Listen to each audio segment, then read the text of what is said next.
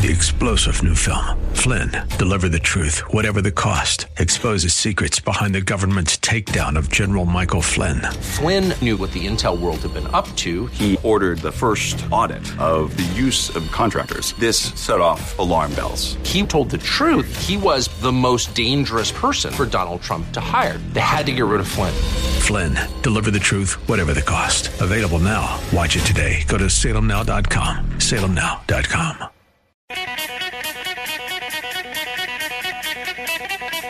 Good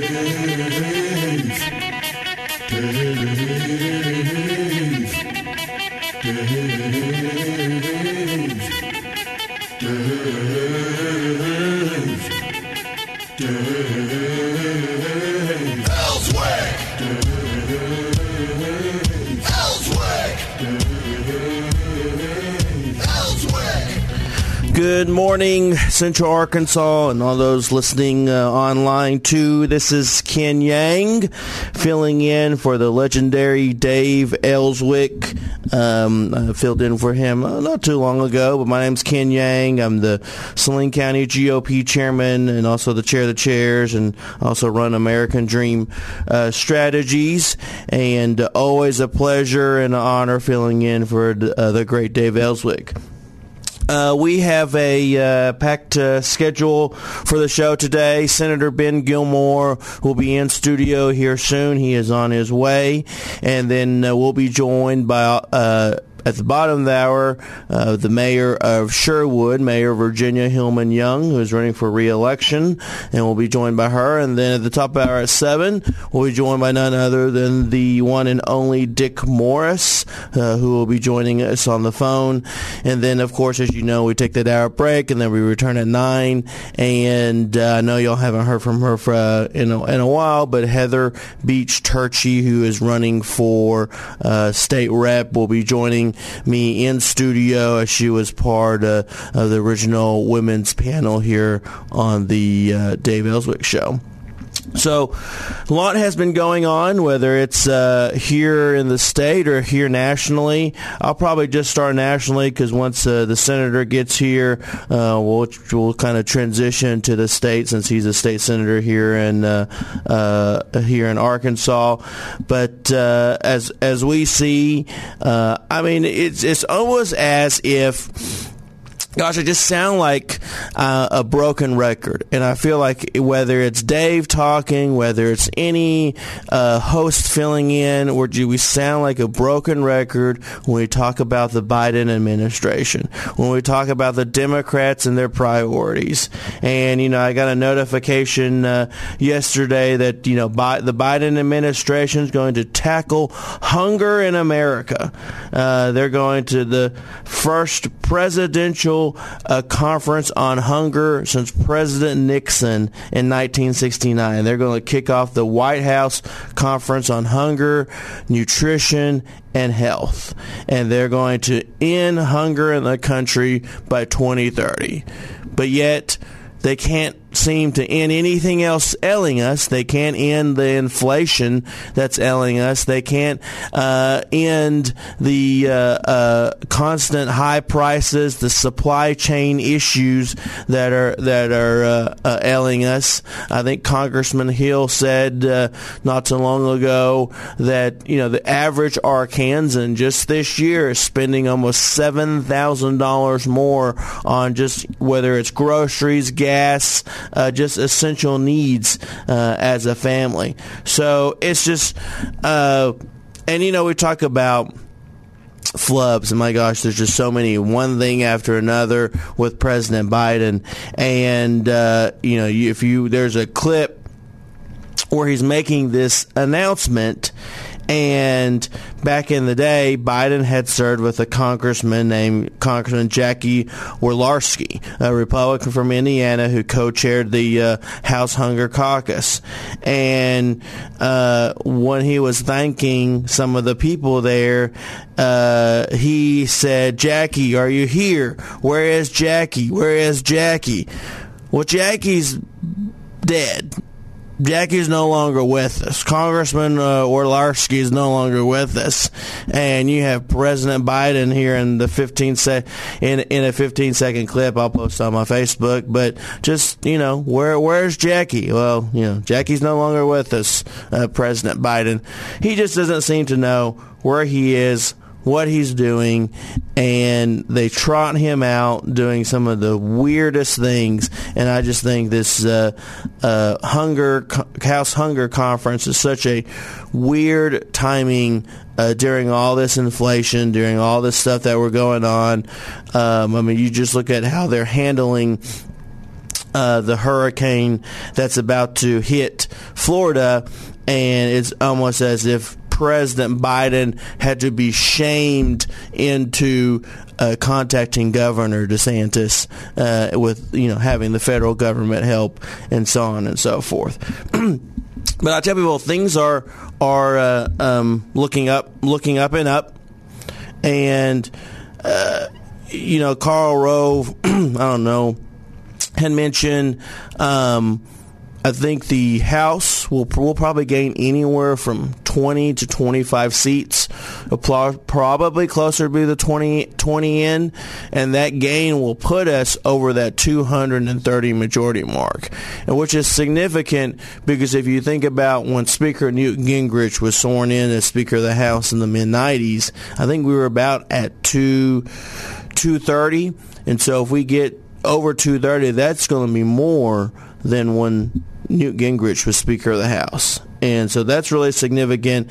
Everyone's gaining traction. I hear all this negativeness from whether it's even on Fox News, on CNN, on all these places about where are we when it comes to midterms. And these these elections are so important and you look at Pennsylvania, where Pennsylvania, you have a Senate race that's real close. You have a governor's race that's real close uh, in that area. You look at uh, black voters in Chicago. There's a piece uh, by the Wall Street Journal uh, not too long ago about how black voters uh, are somehow uh, now finally getting it that they're um, really unhappy with the Democrats and um, that you know they're still reluctant reluctant to vote for the Republicans, but they may just stay home.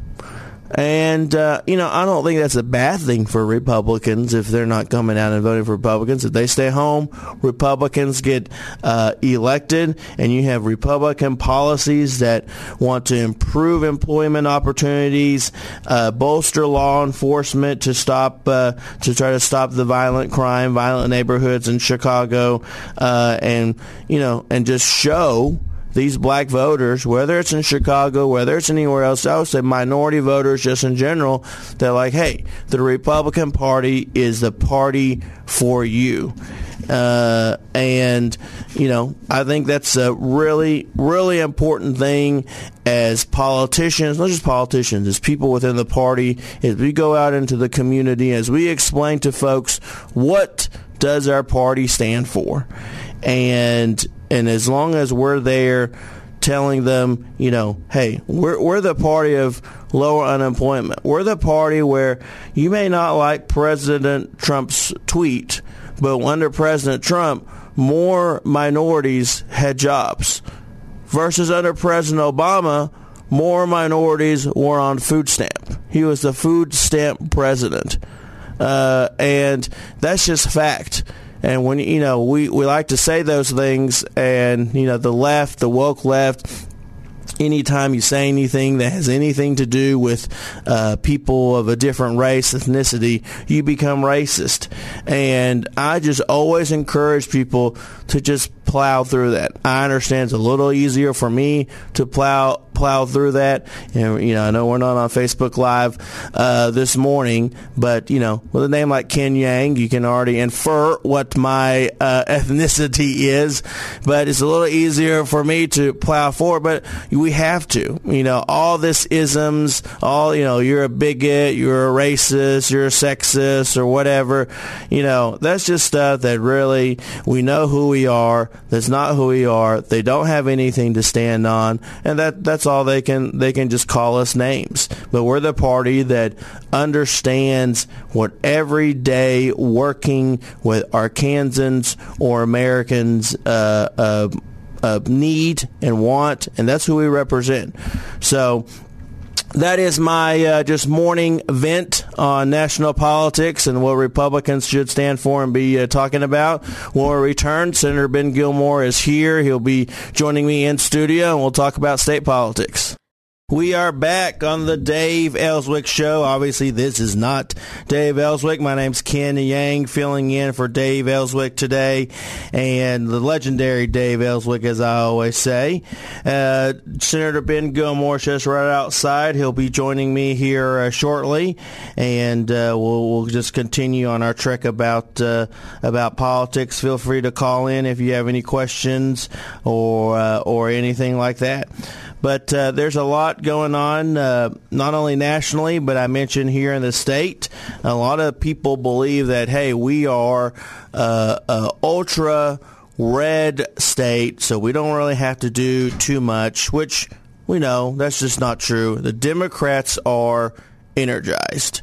And they, whether it's the Roe v. Wade uh, decision, that that's what we'll be talking with Dick Morris about at the top of the hour, or whether it's all this LGBTQ nonsense, this education nonsense, uh, uh, trying to make sure that they continue to prop up Joe Biden. They're energized. They're coming after Republicans, especially Republicans that have opponents.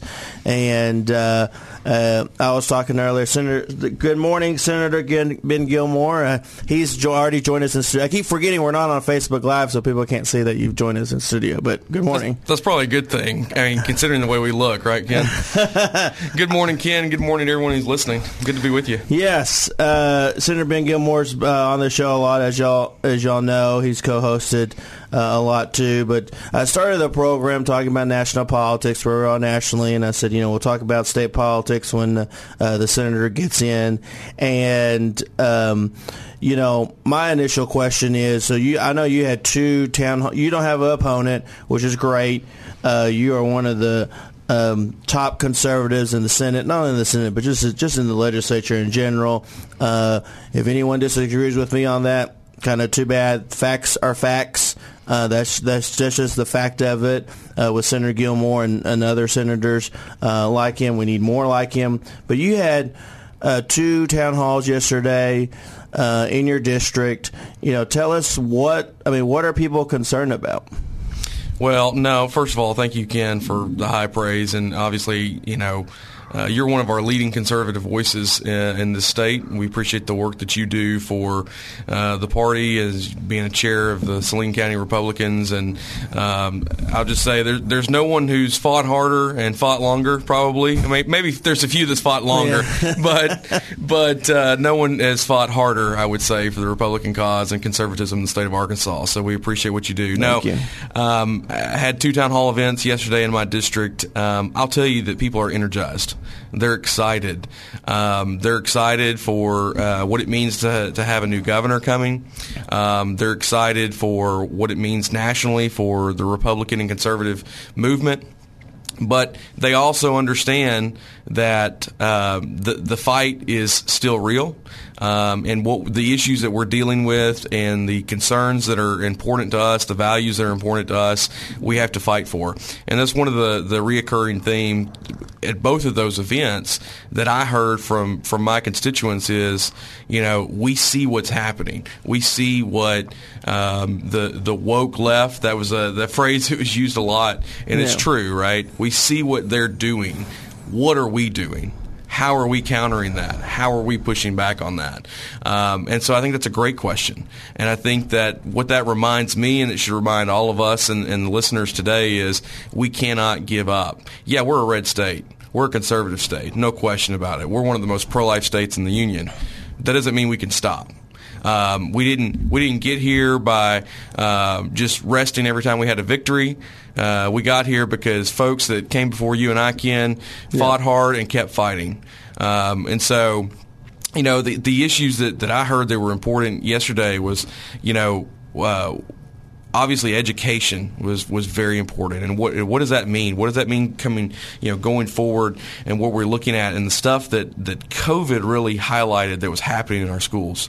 I heard it from school board members yesterday. I heard it from concerned parents concerned grandparents of the stuff that my kids are being taught. Now thankfully in, in southeast arkansas we're not dealing with a lot of the same issues that we're seeing around the state. But you know what we could, and in some in some cases, it's happening already. Maybe Yeah. not to the extent, but there are things that are happening. There are teachers, um, and I would argue they're, they're rogue teachers that are maybe teaching things they shouldn't be teaching. Um, and so I think it's it's so important that parents stay engaged. And that was kind of my message to them was, look, there's a lot of levers that we can pull at the state level to help with this, and we've done some of that already. We're going to do more of that. But parents have to stay engaged. Well, you see way more conservatives finally running for school board all across the state, which I think is super important. That's how we stay engaged. And, uh, you know, a couple senators, a couple of your colleagues and I were talking about at an event in Batesville not too long ago. It is, you know, it's happening in Arkansas where there was, I can't remember which county, but this is Arkansas. I can look it up, where a girl identified as a cat and the school district was forced to put out, uh, uh, I wouldn't say forced, but they acquiesced and put out litter boxes uh, for this uh, uh, child that thought she was a cat. Just absolutely ridiculous uh, uh, stuff like that that we perpetuate as, as normal. Uh, there an article uh, recently, I think uh, by by Conduit about the Fayetteville School District. I don't know if you saw that or not. Where they're saying, "Hey, this this child, let's not tell this parent, these parents who should know." First, who know best for their kids, but let's not Really? tell them. Eh, Really? I know. Really? Wow. It's such a novel idea that you know that I. A quick aside about the Fay- Fayetteville thing, where you know they're they're just trying to prevent their parents from letting the parents know like this person doesn't identify as a female or male or whatever, and which is not something you should be keeping from parents first of all, but. Uh, It's amazing. You know, I've been doing consulting for almost a decade now, and I never thought that I would have to tell uh, the the public through through these candidates. You know, where we have a phrase that say "parents know best." And why we get to the point where like how how do parents know best? But then you see it time and time again where teachers teachers not all teachers, you know, if you're a teacher listening, I'm saying not That's all right. teachers. Not all teachers. There are really good teachers out there. But where certain teachers, you talk about those road teachers, they genuinely don't believe that parents know best. They believe they know best for your children. Yeah, it, it- to to that point, and I I, uh, I was talking to a school board member yet. So I had parents come to my events. I had a parent actually call me on the way to one of my events concerned about this topic and I was talking to a school board member and, and I said I was ex- telling him about an issue that I had heard about in my district at a school and how I had addressed it and went to a couple of school board members, went to the superintendent and and you know I didn't really think that there's some resolution that should have been there. And I was asking the school board member, I said, How would you handle this? He's like, That has no business. Those kind of things have no business being in the school. We have no business teaching kids about gender identity and, and things of that nature. And I said, Yeah, you know, why don't we just teach kids to read? Mm-hmm. I mean, I know you've seen our, our uh, test scores and our Yeah. reading levels. It's embarrassing. Well, it's it's, kind of you, you. You talk to the older generation, so just teach our kids what reading, writing, and arithmetic. Yeah. the the, the old adage, and it's just like we could, if we could just get to that, Yeah. and that's a really good place to to start. But there's a reason why most countries are excelling the U.S. when, when they're teaching K through 12. Yeah. And look, make no mistake, there are some good schools. Yes. There are some very good teachers. Yep. There are some very good school board members. There's some very good superintendents. But we do need more parental involvement and we need parents making the decisions for their kids. There's no question that. And I don't think anyone's going to ever question the motive of a parent deciding what's best for their kid. Yeah. And and when you bring that involvement back into the schools, because I think in some cases, some districts and some schools allow that more than others. But when you ensure that in every single school and in every single district, I think what you're going to have is parents will be more engaged kids are going to do better, um, and and teachers and superintendents and schools will be more accountable. That's right. Because you know during COVID, and this is something I heard from all all of my school districts that during COVID, when kids were at home. There were kids that did really, really well, and there were kids that didn't do so well. So I say that to say that like there's there's some onus on parents too, right? You, parents have to make sure that their kid you know, ultimately is is doing what they need to do academically and everything else. But I don't think any parent I don't think any parent wants to turn a blind eye to their kid's education and say, "Yeah, just whatever, whatever the school decides, I'm cool with that." Yeah. Yeah, well, I mean, parents uh, were always engaged, have always been engaged, but there was a there was there was a trust with the administrators, with the teachers, just local community of knowing what uh, your your kids are learning, and they didn't really um, get involved per se because they trusted the teachers. They trusted, and somewhere along the line, that trust was broken.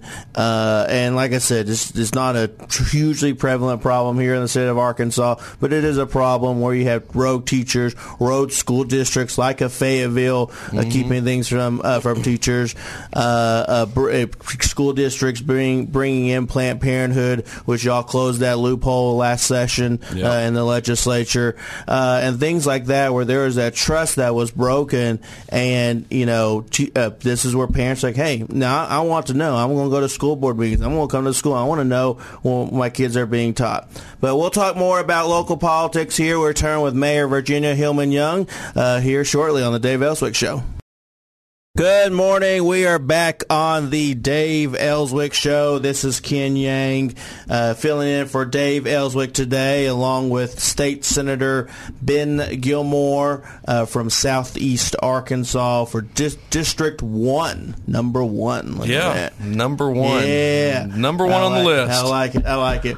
Well, uh, we're joined on the phone by the mayor of Sherwood and uh, Vir- Mayor Virginia Hillman Young Young. If you haven't driven through Sherwood recently, uh, and I don't drive through there that often, but if you haven't driven through Sherwood, I mean, my that place is booming and bustling. There's a huge article about it, and I can't remember what magazine about how much Sherwood has grown, and uh, you can attribute a lot of that, in my opinion, to the uh, mayor of uh, Sherwood, Virginia Hillman Young. Good morning, Mayor. Good morning. Well, how, how's it going this morning? So, what we've been talking about this morning is, you know, we have the state senator here. He had a couple town halls yesterday. We were talking about, you know, I know his is partisan, yours is a nonpartisan race, but we were talking about what are the constituents, you know, we hear about national politics, but what are constituents worried about? What are constituents concerned about when it comes to local politics? And I think as, as a mayor of a town like Sherwood, you know best. You're running for reelection. You have three opponents, um, but you've done a great job with the, being the mayor. You know, what are the, your voters telling you, like, like, hey, you've done a great job, but, you know, we want X, Y, and Z still. We're still worried about X, Y, and Z. You know, we are hearing a few comments at the door about, you know, traffic seems to be an issue everywhere, and speeding and traffic. But you know, one thing that we ha- we have um, enlisted a study with the highway department that we've just got um, some results back in August of you know, we want to work with the highway department to, to help alleviate some of that uh, traffic congestion congestion that we have. You know, Brockington getting on the 67, 167. That's not a, a short-term project, but it certainly is um, something that we've enlisted in, and we have um, been working with them for a few years to try to get that back. So we're excited about that. Traffic seems to be an issue. Um, another thing that um, that we hear a lot about is you know, especially after yesterday's incident in Sherwood, you know, I have a lot of comments at the door about how much they appreciate our police department. And we, we just have a great police force, and I've always had the support of the police department. I've always supported them to make sure they have their needs. And I think yesterday's incident um, was another reminder to us just the first um, call that we make is to our our first responders whenever we have a crisis in our lives. So that is something that um, I believe is one of the most important things to our residents. It, first, most first of all to feel safe in the community. I, I, I love that, Mayor. This is uh, this is Ben Gilmore, and thanks for joining us. You know, I, I, was I was looking at your. Um, uh, your push card, and uh, I see that you were actually endorsed by the uh, FOP, uh, which is a big deal, Fraternal Order of the Police. Um, that's a big deal. You know, there's I would say that our law enforcement have a really difficult time um, right now, and, and I love the fact that you, you state that you back the blue. So, what are some of the things that, that you've done um, to show your support for law enforcement? Because I, you know, I think that's again that's one of the most important things, and I think that, that mayors have a leading role in doing that. Um, so obviously they support you. What are some of the things that that you've done that you can highlight that that that that you think have, have worked in your community as supporting the police that have made things better? Um, any any thoughts on that? Absolutely. One of the main things is, is um, make sure that we have adequate number of police officers. I believe we had in the low 60 number, you know, that we had of um, officers, certified officers. When I came in the mayor's office in 2007, they, we now have over 80. Wow. And it, the comment was made at a budget committee just a few years ago. In fact, it happened to be an opponent questioning why we had so many police officers in Sherwood. Said that other cities our size did not have as many officers as we did. But I will never support the reduction of our police officers. If anything, we will continue to increase our police officer force. And also, um, we recently um, purchased a, a new a SWAT truck. It's the first one that we have actually purchased new in our city and because um, you know our environment is changing continually and we never want to feel like that we have sent our police out into a situation that they properly were not prepared with the equipment that they needed and the training. And we've also implemented um, and supported a, a, cost step increase for our officers where they are on a, um, a defined pay increase um, program for them. That's fantastic, I, and I, I, know that they they appreciate that, and I'm sure their families do, um, because at the end of the day, you know, the the steps that you've taken obviously help help ensure that they come home safely to their families each night, and that's that's so important you know, we have a we look across the state and we have a crime problem. Um, it oh. typically starts in, in more urban central Arkansas area, uh, Little Rock, shall I say, and I'm sure that that bleeds out into Sherwood. And so I know that you know you you guys feel that. Um, and and I'm sure your officers feel that, and so I'm sure uh, I, I, know I can probably say with great authority, considering they endorsed you, that they appreciate your advocacy on their behalf and the support that you've given them. I, I have to agree. Well, you know, so you're running for re-election. Typically, there's a reason why, you know, candidates or uh, our elected officials run for re-election. So you know, what's, you know, before we get into that, but what's some of the things that you want to highlight that you maybe people don't know, maybe the listeners don't know that uh, has happened in the city of Sherwood under your tenure? You know, one thing that has happened in the last um, over the last 15 years, and it's been a it's been a tough process, but we have stayed at with it, and we are seeing the results. Our streets were in a terrible shape. Um, we had for the most part, um, just ceased all overlay milling. Um, we just did not have the funds to do that. And, you know, that's very expensive, but it is a part of the expectations and the needs of a community. And so we have just really been on a steady program to improve our streets. And, you know, and I asked our public works director one day this week, I said, um, how many potholes are you feeling these days? And he stopped for a second and he said, you know, not very many. And he has just, he himself has just been a real champion of trying to improve our streets. And we have enlisted with a, um, a service that they actually drive through our city and video our streets. And so they take that, that data and they rank it and prior, you know, prioritize the needs of our streets.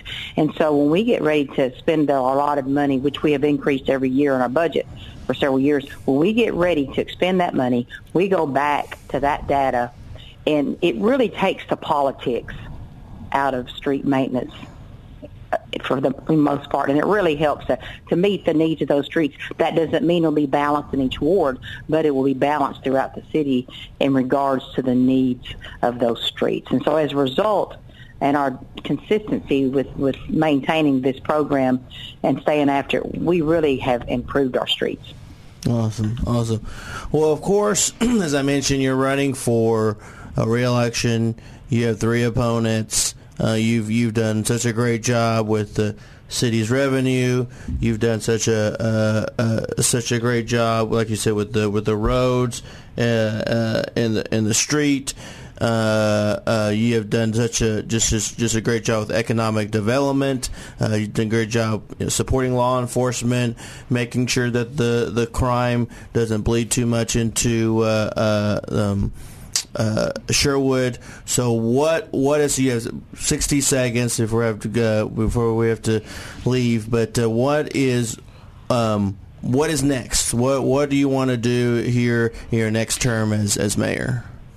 Well, we just hired a new economic developer in the spring, and he has just he's just doing a great job. He is he has hit the ground running, and he has a lot of things on his radar that he has just made a lot of good contacts and outreach.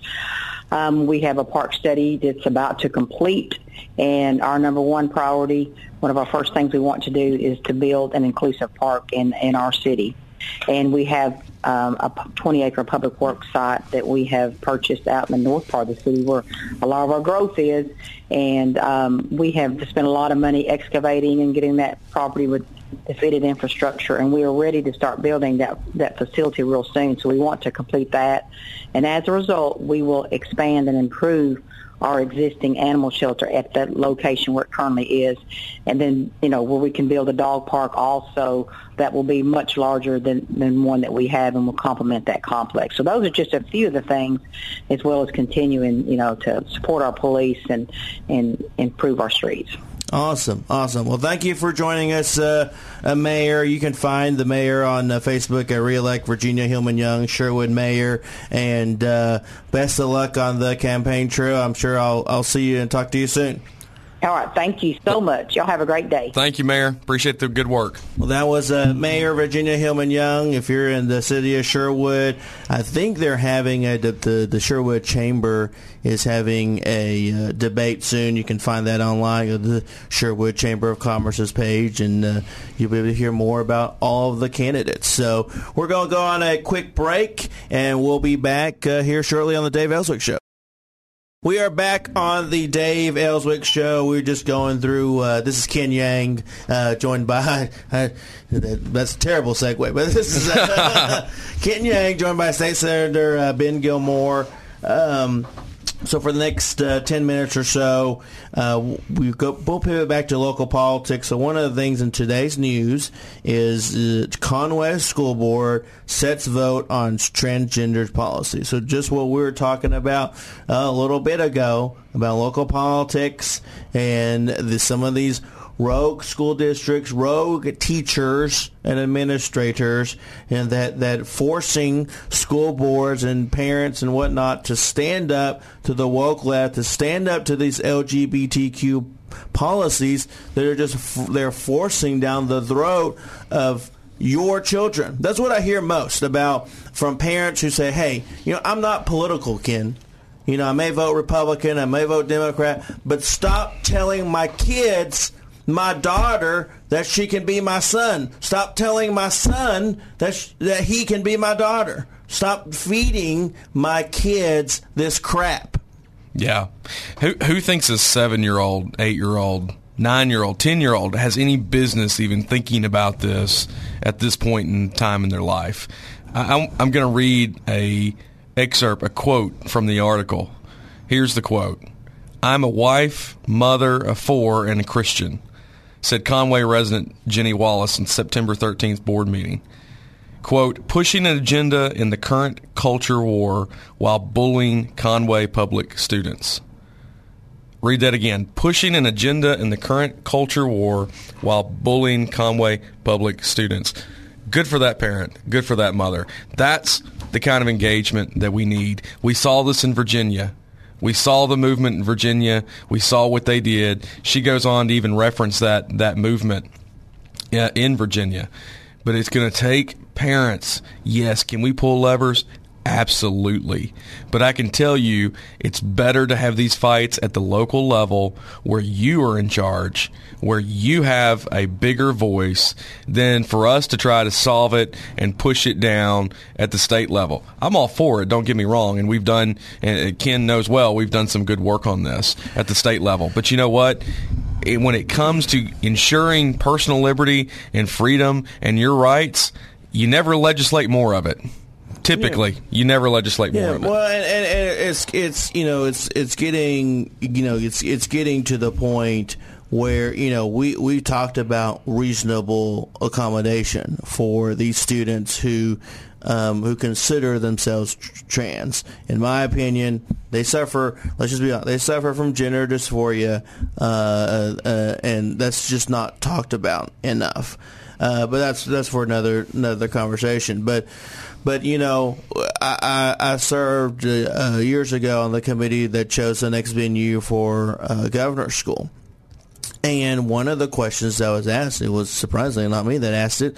A member member asked, "Well, what what happens when you have a student that you know that has a different gender identity?"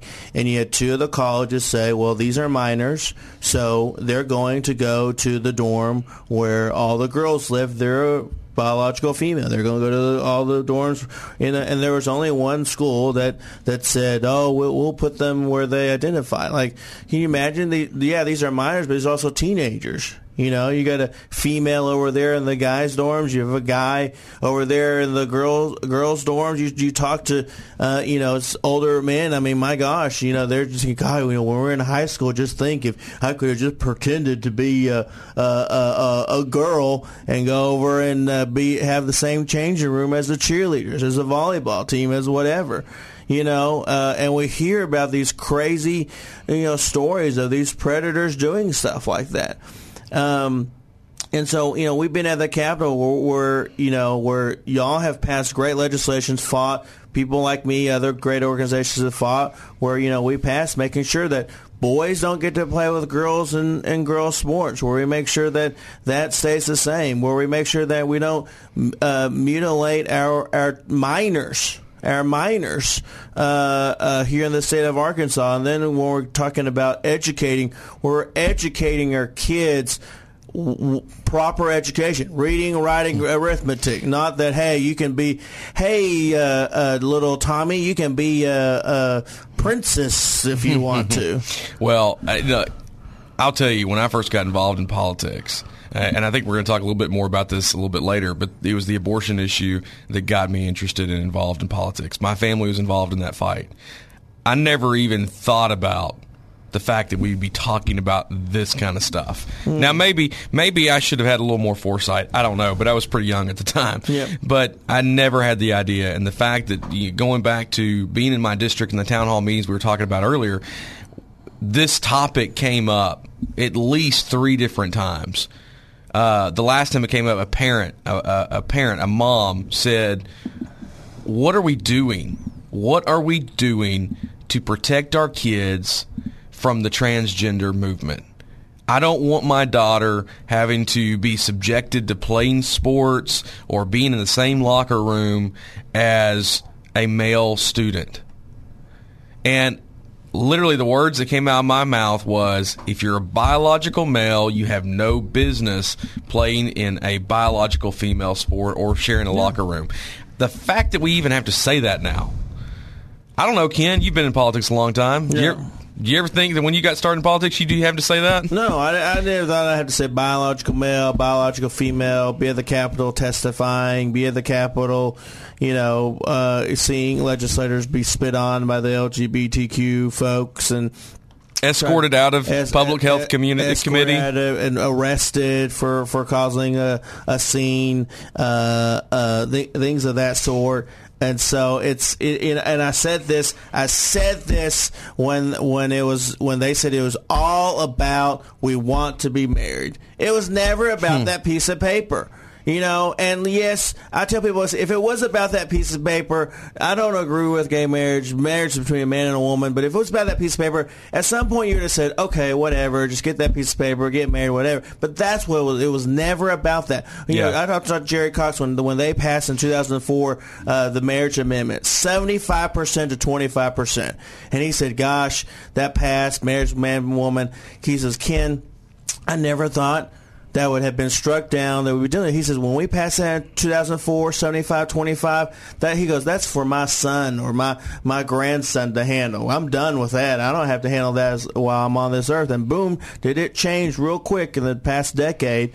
Uh, we're not not only did we were talking about gay marriage, but we're talking about LGBT, LGB. And then now it was TQ. LGBTQ. Now it's like IAA plus Plus, plus whatever, You know, yeah. and it's just it's just ridiculous. But, but see, in that, but the reason we're talking about it, the reason, the reason that's even an issue, the reason that folks like Jerry Cox now have to keep fighting this issue, is because the other side is good at what they do, mm-hmm. and and and what they're doing is they're getting, they're starting with the young people, they're starting with our students, they're starting as young as you know. Uh, first grade, in some cases even before then. Yeah. But but that's where they're starting and they're indoctrinating. You know, going back to your point, I, you know, obviously I remember watching the, the Supreme Court on on that decision on the the gay marriage decision and everything and and you know, I think a lot of people were similar in mind like, you know what? It's happened. At the end of the day, I don't really care what happens in the bedroom, right? Uh, That that's that's I, I can't control that. That's right. But you know, at the end of the day, we we have got to, uh, you know, at some point it does matter because they have forced it on us. They forced us to care, and I think I hear music playing. And i know we got a break coming. Yeah, but they're, they're forcing us to uh, what is not normal, and they want to force to say that's normal, that's okay.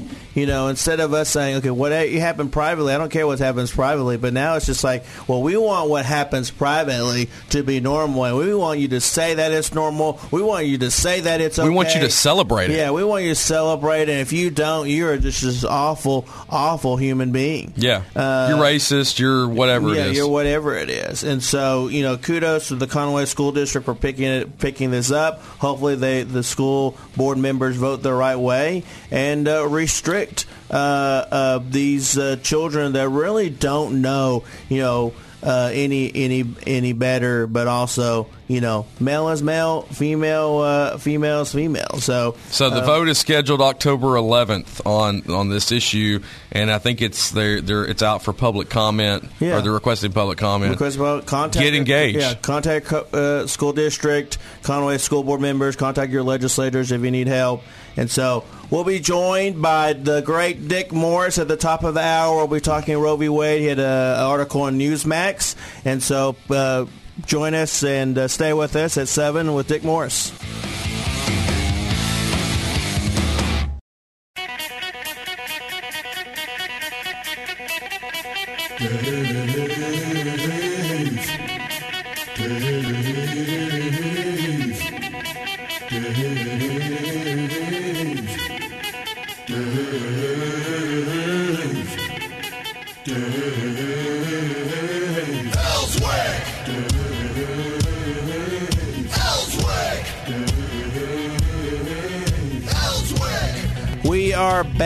For the second hour of the Dave Elswick Show. This is Ken Yang filling in for the legendary Dave Elswick, joined by State Senator Ben Gilmore, but then joined by our very special guest this morning, Mr. Dick Morris, who's a former advisor to President Donald Trump, and uh, most of many of our listeners love President Trump, and the author of Return, The Return Trump's big 2024 comeback. Uh, good morning, uh, Mr. Morris. How's it going?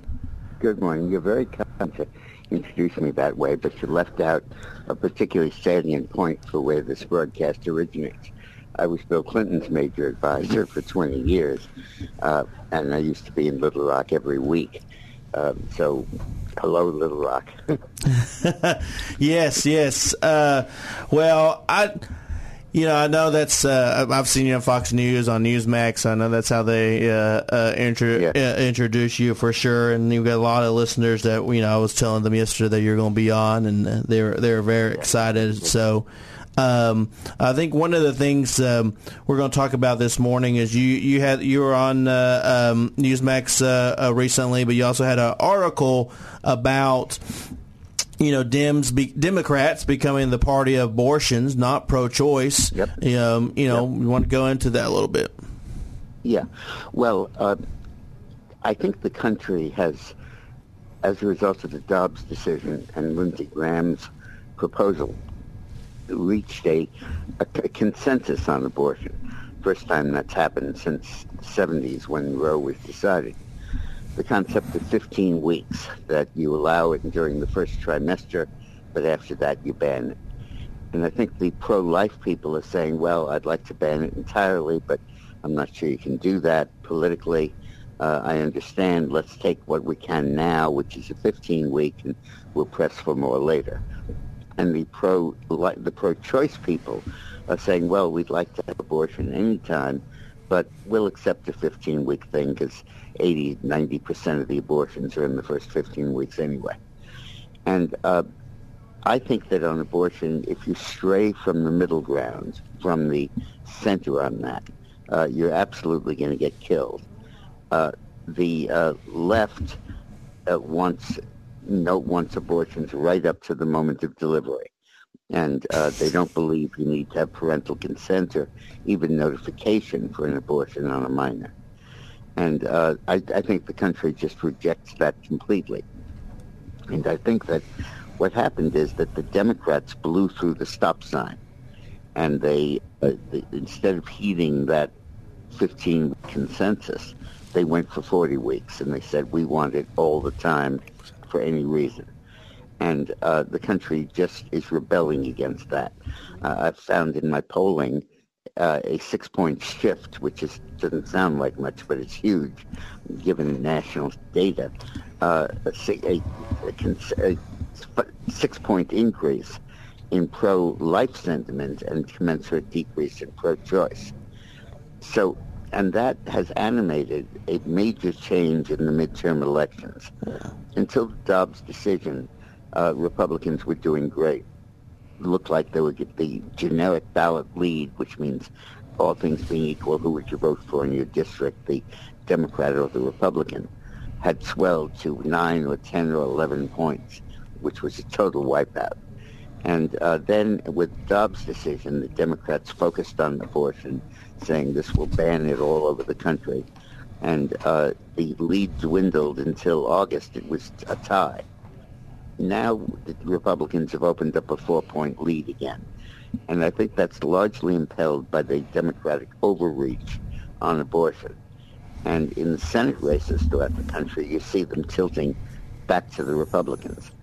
And I think that abortion, the Democrats just overplayed their hand on abortion. Yeah, I think uh, you know I've often said you know it's for me it's continually odd that the, it is the hill that Democrats will will die on. It literally is, and they continue to push it. But would you you know here in the state of Arkansas, you know I have Senator Gilmore here, who you know they passed the just outright Let me say hi. You ever a that Senator Gilmore. Yes. Hey, Dick. Thanks for being on. Hi. Good. What, what, what's your district? It is uh, southeast Arkansas, so Chicot County, Oh, uh, Lake Village, all the way up to White Hall. Uh, I used to work for uh, for Dickey. Oh yeah, Congressman yeah, yeah. Great, great Congressman know your area Jay well. Dickey. Yeah. Yeah. But Go the, ahead. But the you know the state senator here is you know one of the most pro life uh, senators here in the state. Uh, carried a lot of pro life bills uh, last last session. Uh, a couple of them uh, done good work. You know, obviously voted voted for the just outright abortion ban. So, I mean, do you think are, are there states similar to Arkansas where I don't? I personally don't feel the sentiment in Arkansas is kind of that middle of the line. I, you know, I, I agree with your, your article and what Well, you just said, I, but I think I think that I think the Supreme Court was wise in saying let the 50 democracies that comprise our union Absolutely. make their own decision. And uh, I think that's a typical example. I think that it's very possible that the people of Arkansas uh, would support a total ban on abortion, in which case the court allowed that, and I think that's great. I was saying, though, that nationally, mm. uh, there are so many states, there are so many areas where the Democrats are dug in uh, for abortion rights, uh, but are carrying it too far uh, for their own constituency. Mm-hmm. Because I think that pro-choice voters are not pro-abortion. I think about a third of them are, but two-thirds of them dislike abortion. They think that it's a necessity and they should be allowed in certain circumstances, but they really don't like it. And the Democrats have been like have been celebrating it, uh, talking about population control, some even advanced legislation to allow infanticide for like a few days after birth.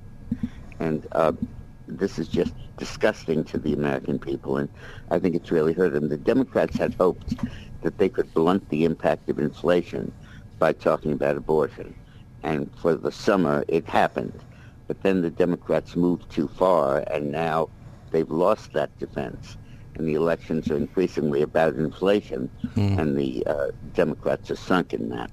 No, I, I, think everything you just said is spot on. And one of the things, and of course Ken knows well because he's a great political mind here in the state, but one of the things that we're seeing is every single Democrat candidate that is running, uh, even the ones that have no hope of winning uh, in some of these districts, every single one of them is talking about the abortion issue. Uh, which is which is interesting to me uh, because they know where this this basically how this polls in Arkansas. They know what the what the voters. Uh, feel like in Arkansas. I mean, this is like an 80-20 issue in Arkansas, right? Yeah. And and but the fact that they're talking about it and they're carrying I would say they're carrying water of the the national Democrat party on this issue, which is just mind-boggling to me that they would do that. Um, which is ensuring, I mean, it, it, look, I'm not saying that there won't be a Democrat that wins in Arkansas, but it's ensuring that by and large they're going to lose and lose big in Arkansas. Yeah. And and I think that uh, behind the issue of how states vote is the turnout of the pro-life voters in other states, and I think this is swelling it.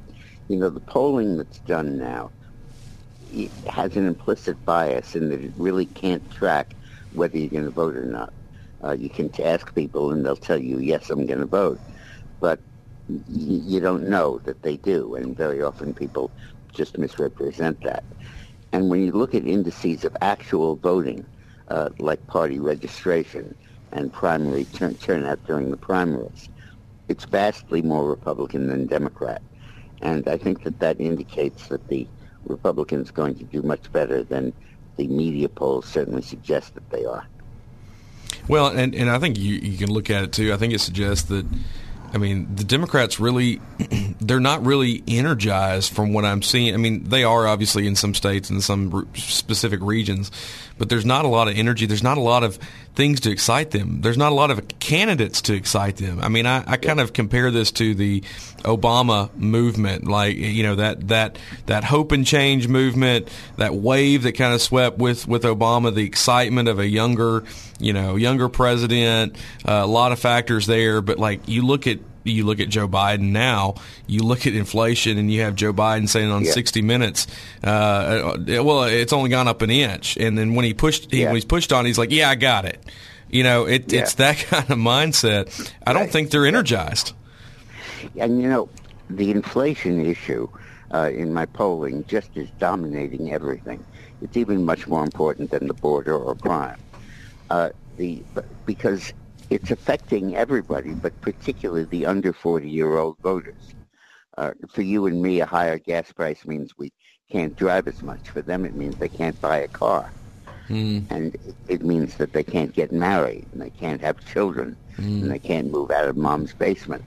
And uh, it's really a huge concern of theirs, and I think that the Republicans have a perfect issue there. Mm. And the Democratic strategy, blunted, I think it's fading.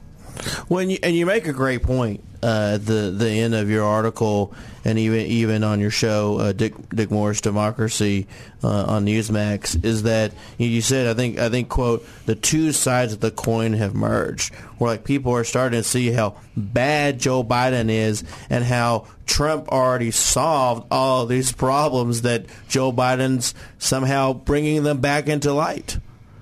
Yeah, whenever you have a challenger to an incumbent, the inevitable question is how do we know you can do better? And why should we believe you can solve this problem when the incumbent couldn't? And Clinton has a and Clinton, Trump has a four-word answer. I did it already. But you know, before the interview ends, I want to talk a little bit about Hillary this year. Uh, I believe, and I write in my book, The Return, that Hillary is going to run and that I think she's going to be the Democratic Party nominee. I think she's going to get clobbered in the election, but I think that she's going to run. And my theory about this is that in 1992, uh, I was very involved, as you know, with Bill Clinton and advocated his moving to the center to win the Democratic nomination in 92. And I told him, look, go out there and say we lost with Mondale, we lost with Dukakis. We've got to move to the center to win an election. I'm a new Democrat, and I'll reform welfare as we know it. I'll, uh, I'll have balanced the budget. I'll do all kinds of stuff like that. And based on that, he was nominated. And now I think Hillary is planning to follow the same playbook and say after the Democrats lose the election of, of 22, to say, look, we just lost House, we lost the Senate, and we'll lose the White House too if we continue to stay on the left. That's why a week ago she said Americans oppose open borders. And the moderate Hillary that we all knew in Arkansas, who advocated teacher testing, who uh, was, uh, was, was really in the center, uh, has been reborn. And uh, I think that that's the Hillary that's going to be running well. for office in 24. Well, well, that's uh, you know, I think we'd be all excited if she ran because, like you said, I think we'd all know that she'll be she'll be clobbered. Um, but that's an interesting thing to, to look at. Well, uh, Mr. Uh, well, Dick, appreciate you uh, um, coming on this morning. I hope you visit Arkansas uh, uh, soon, and uh, we'll have you. Senator, what's what's this? What's your name, sir? ben Gilmore. Good, good. Well, it's good to meet you. Great to meet you, Dick. Thanks for being on.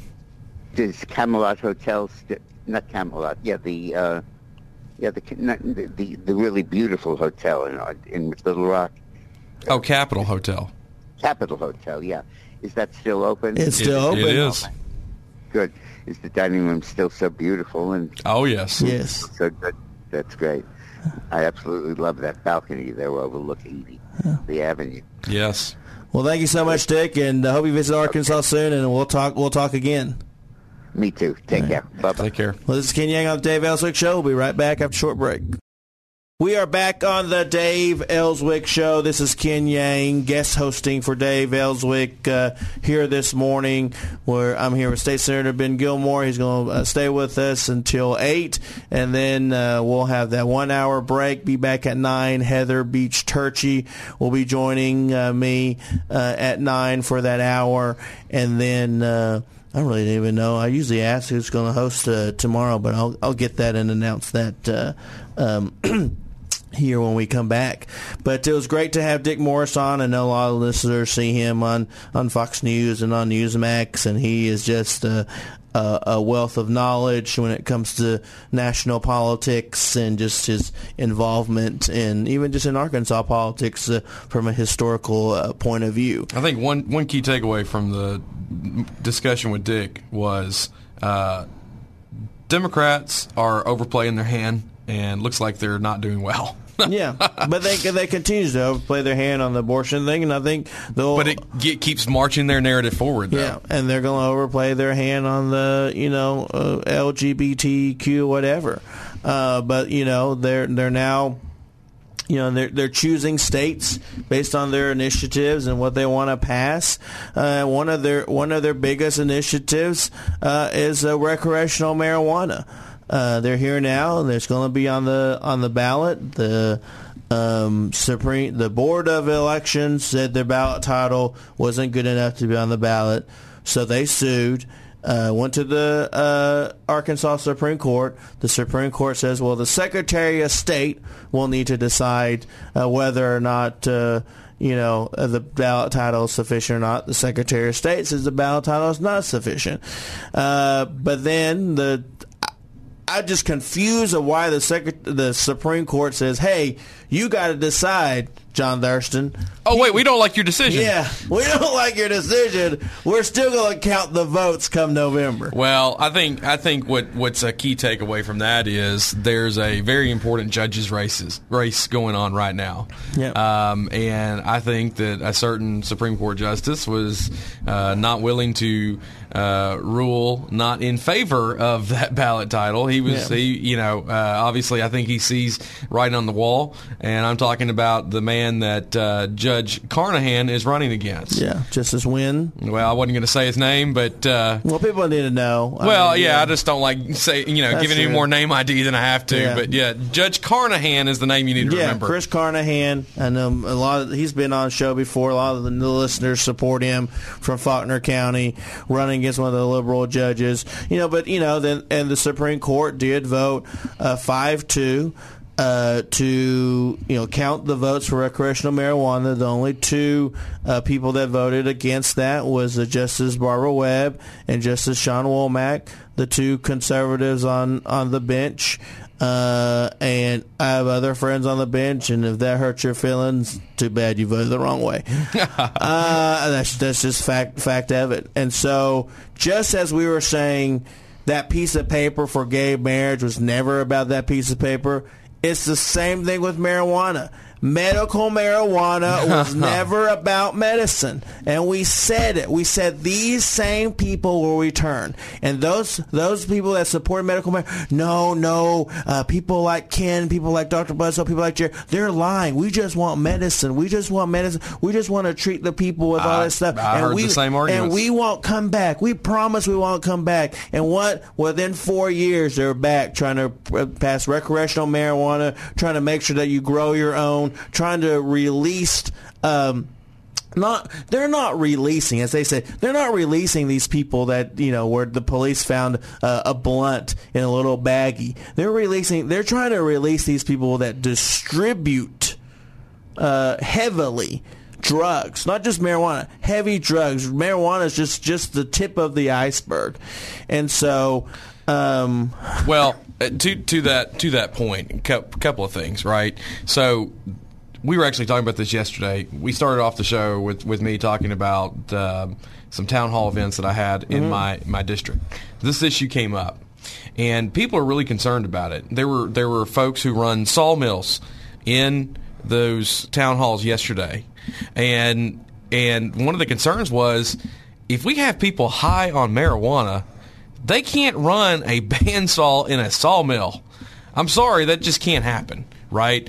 Um, the the other thing to look at too, and I think Colorado is a great case study on this. You know, it, our our states have always been referred to as, as laboratories of democracy, right? And so I think you can look at other states and learn from mistakes and learn from the good things. We do that all the time in the legislature. We see a bill in another state that we like, and we're like, you know what, we need this here. Um, so but Colorado is a great case study on this. Their black market on marijuana has all, I mean, has greatly increased since they passed recreational. The other thing that I think need, needs to be pointed out with this amendment is it is it, it it's not a capitalistic approach even to this issue.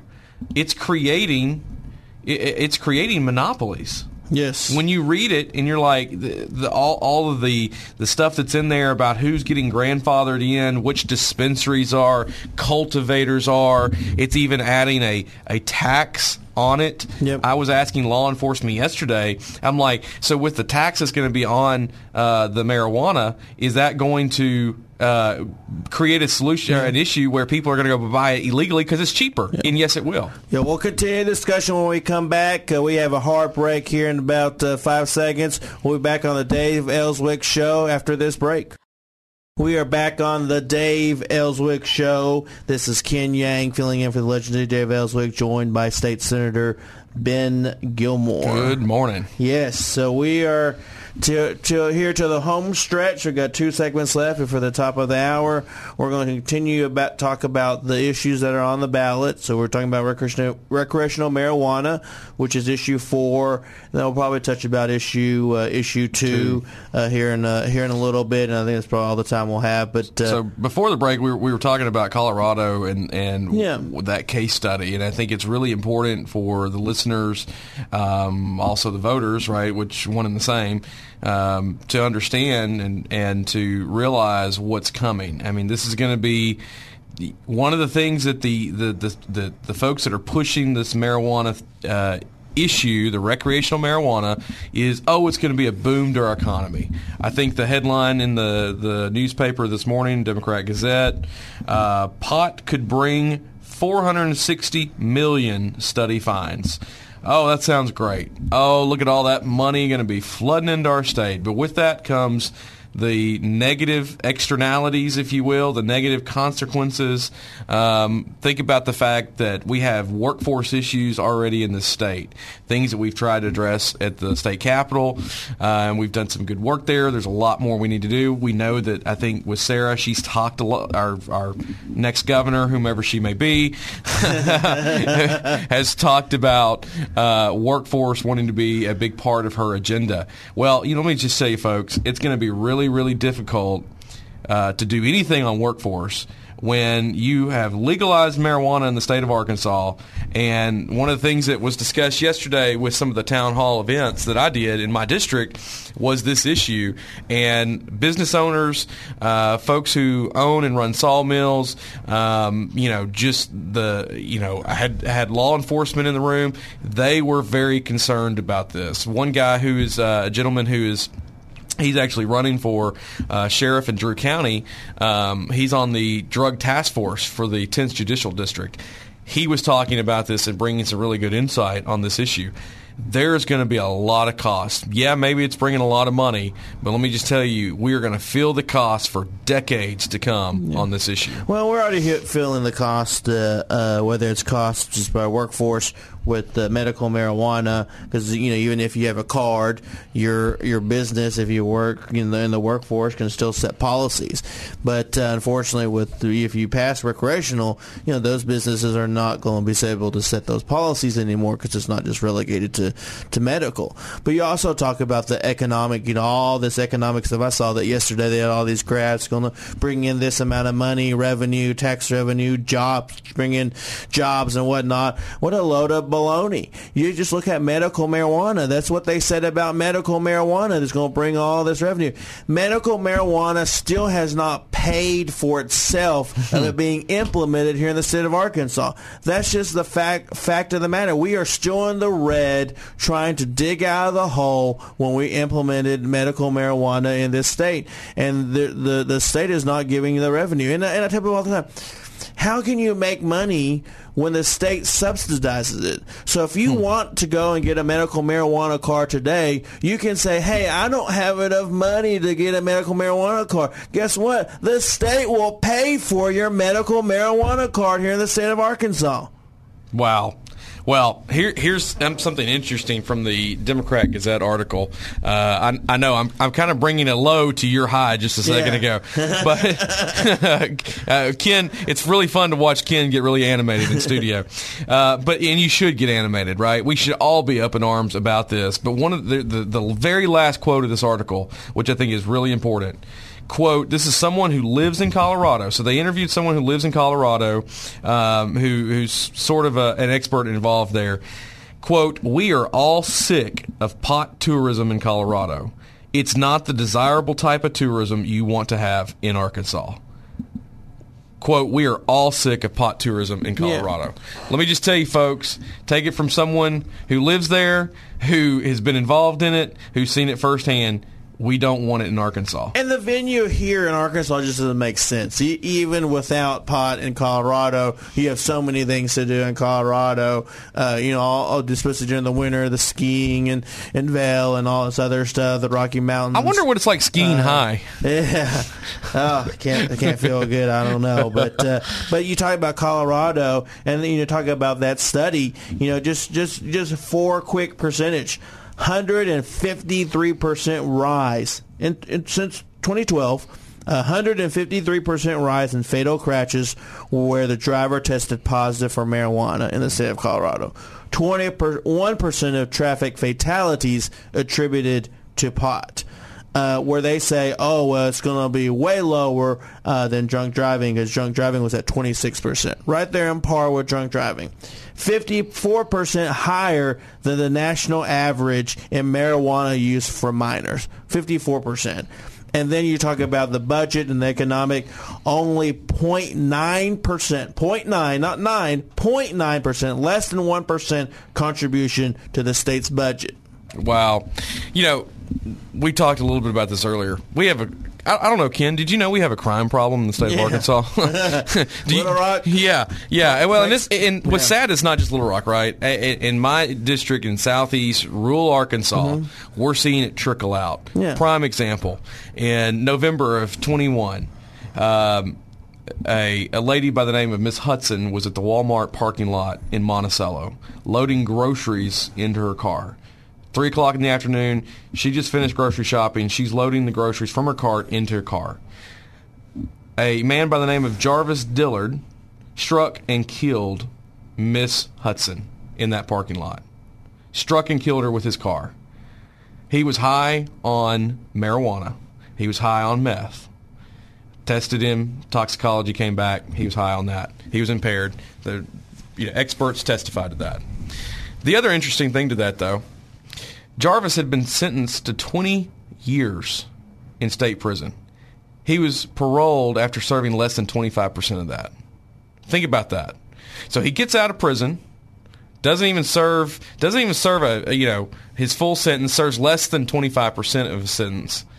Gets out, he's in the parking lot, driving to the parking lot, strikes Miss Hudson, kills her with his car. Hmm. Do you think it's going to get better with recreational marijuana? No.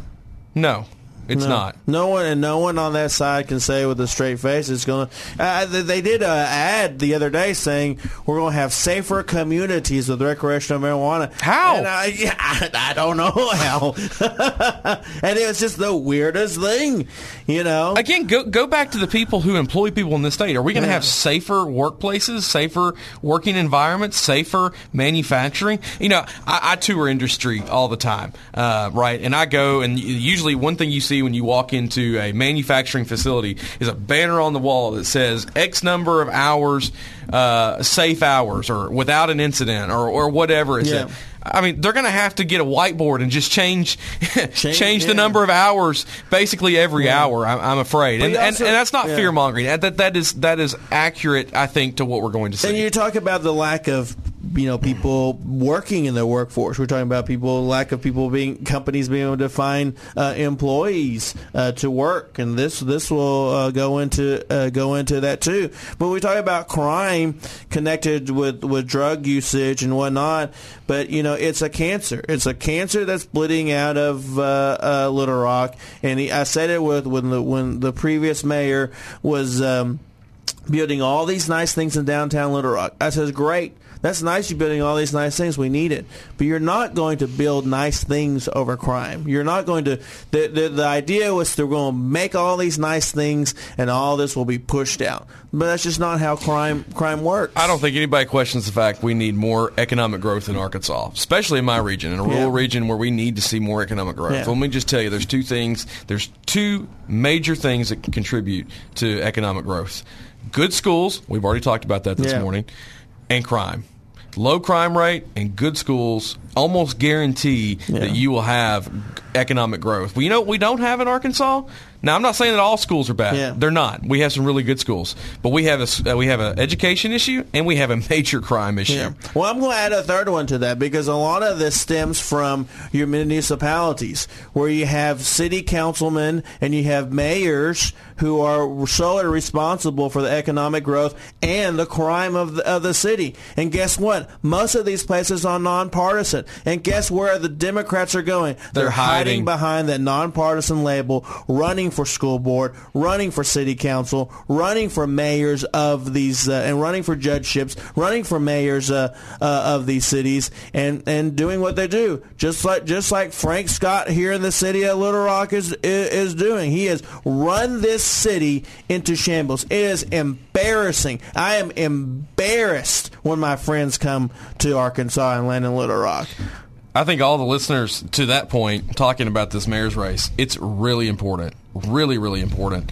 Um, there's a really interesting op-ed. Uh, I don't know if you've seen it this morning called "For the City," um, and uh, it, it gives some it gives some really good insight into the mayor's race in Little Rock. And, and some people may ask, some of your listeners may ask, well, why does a state senator from southeast Arkansas, two hours from Little Rock, care about the Little Rock mayor's race? Well, you, know why? Because it's our capital city. As the capital city goes, so goes Arkansas. When Yeah. people are looking to locate and, and do business in Arkansas, what's the first thing they do? They Google news. They look. They look news. You know where the biggest media market is in the state of Arkansas? Little Rock. When they see that there's a murder, a homicide every single night in Little Rock, do they want to come? Now, we don't have that in my district, but do they want to come to, to Arkansas? No. Yeah. And, the, and these mayors have to adapt. We talked to Mayor Virginia Hillman Young, mayor of Sherwood, who said when she took office, you know, it was only 60% filled. Now it's over 80% filled. And thank goodness she had that foresight to think about that. Other mayors had, whether it's the mayor of Maumelle, mayor Sherwood, North Little Rock, and even, even in like surrounding counties in Faulkner County, Saline County, Lonoke County, they're having to be prepared for this cancer that is spreading. And, uh, you know, Frank, Mayor Scott continues to turn a blind eye because he has his security team. He doesn't have to worry about it. That he And- spent millions of tax, Yeah. or not, well, thousands of that's tax not- votes. Doesn't worry about it. So, anyways, we digressed a little away from the issues. We'll come back and talk about issue two that's going to be on the ballot, and we'll be back on the Dave Elswick Show after this short break. We are back on the Dave Elswick Show for our last segment before the uh, top of the hour. We'll take an hour break, and then I'll be back at 9 with uh, Ms. Heather Turchi, who'll be talking about her race, and uh, y'all enjoy hearing hearing from her. But she's been uh, uh, busy on the campaign trail. So we're going to talk about, uh, there's four issues on the ballot. We cover issue four. We'll talk about issue two now.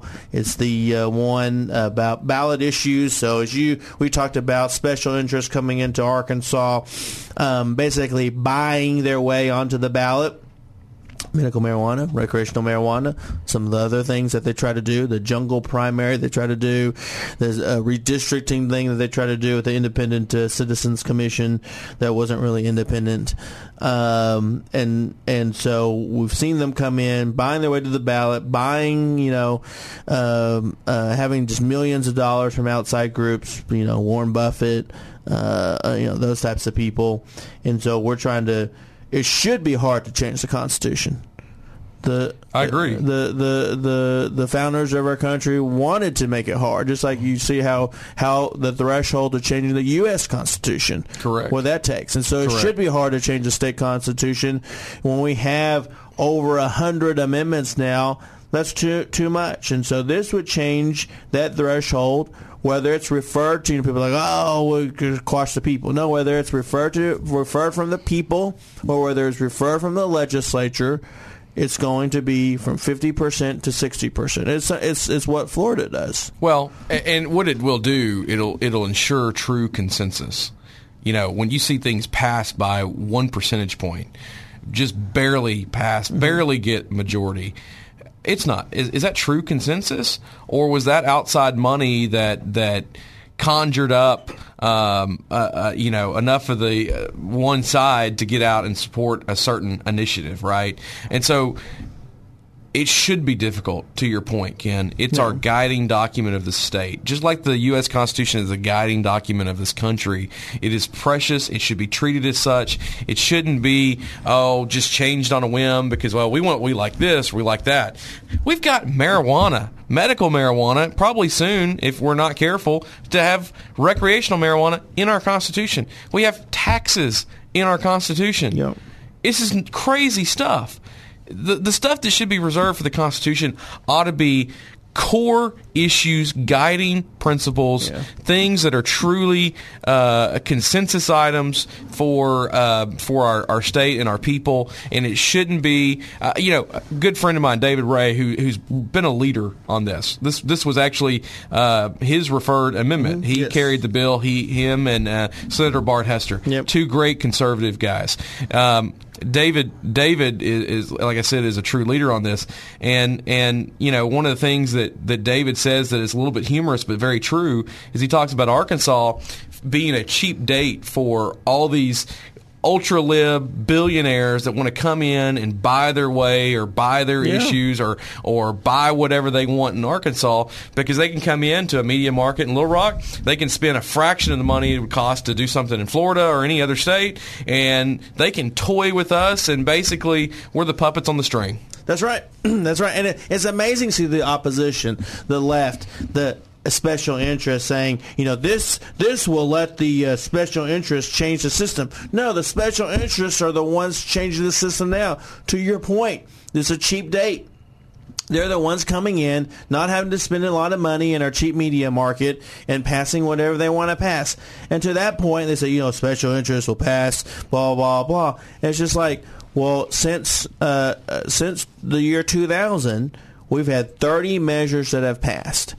18 of them have received the 60% voter threshold. Over half of them have received the 60% threshold. So their idea of saying we'll never get anything passed, it's only special interest that will get stuff passed, doesn't hold water. Those are the statistics in itself. And, and I'll, I'll add to this: it limits the legislature. Because we, we, we can refer out three um, uh, Constitutional. constitutional amendments Yeah. a year. It limits us to the same standard.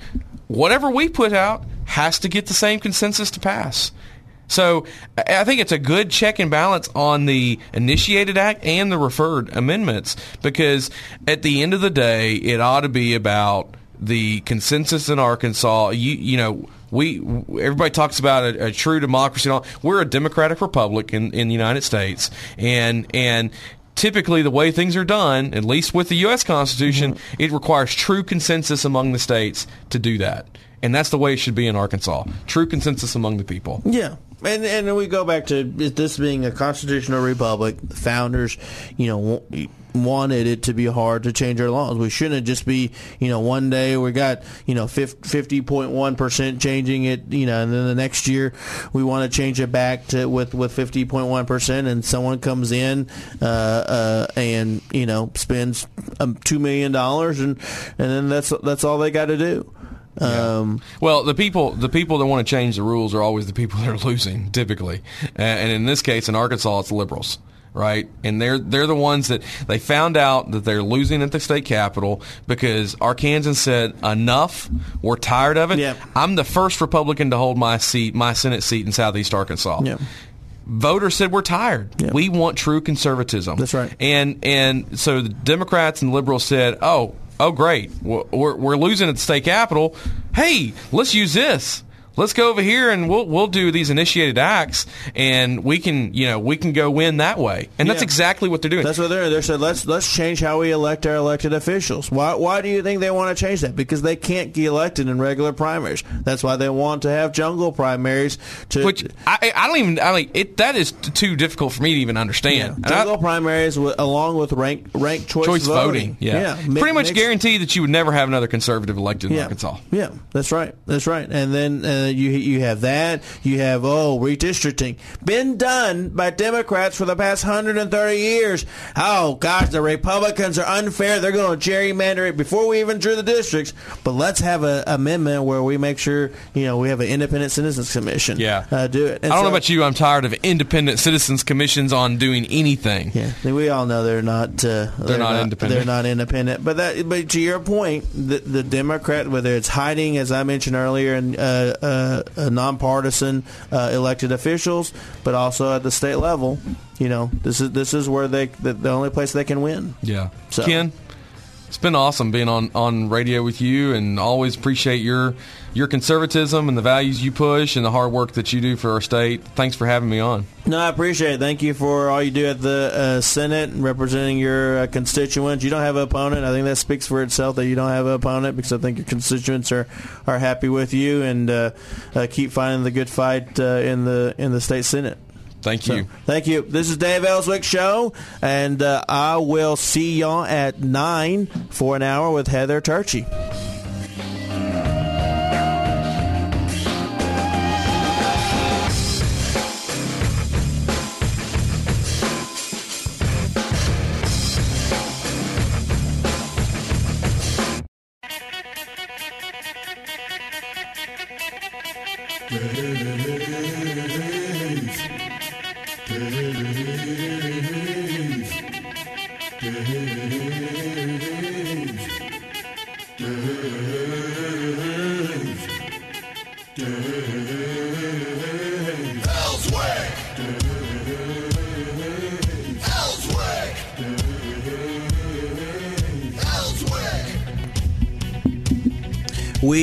Are back on the Dave Elswick Show this morning for that last third hour until 10. This is Ken Yang once again uh, filling in for the legendary Dave Elswick, chairman of the I'm the chairman of the Saline County Republican Party, uh, the chair of chairs of the state party, and of course I run American Dream Strategies and help good conservative candidates get uh, elected or reelected. But joining me in studio is none other than a voice y'all probably haven't heard in a while, but a very really popular voice that was on here weekly um, is a Heather Turchi. Thank you for coming in. Thank you for having me.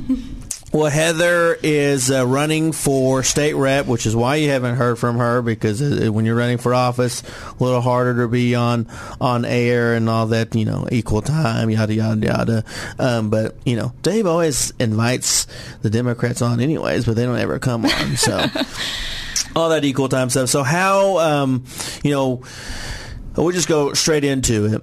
Uh, first of all, how's you know, I want to ask how the campaigning's going, but two, you know, I was talking to Senator Gilmore this morning. I talked to the mayor Sherwood this morning. You know, they're out there running for reelection, knocking on doors, meeting with folks, and you know, we get we hear a lot of on TV, national politics, this, all this other stuff.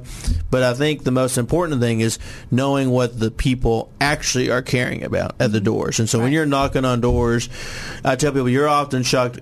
What we think is important then you to go knock on doors like, oh no, everyone thinks this is important, not what I'm thinking is important. Right. So, how's the campaign going, and what are people saying when you go door to door? It's going really well. I mean, we're just out there hustling every day and knocking on doors, getting to talk to people. Um, on Monday, I spent a big majority of the time going around to the businesses in my district and talking to the business owners.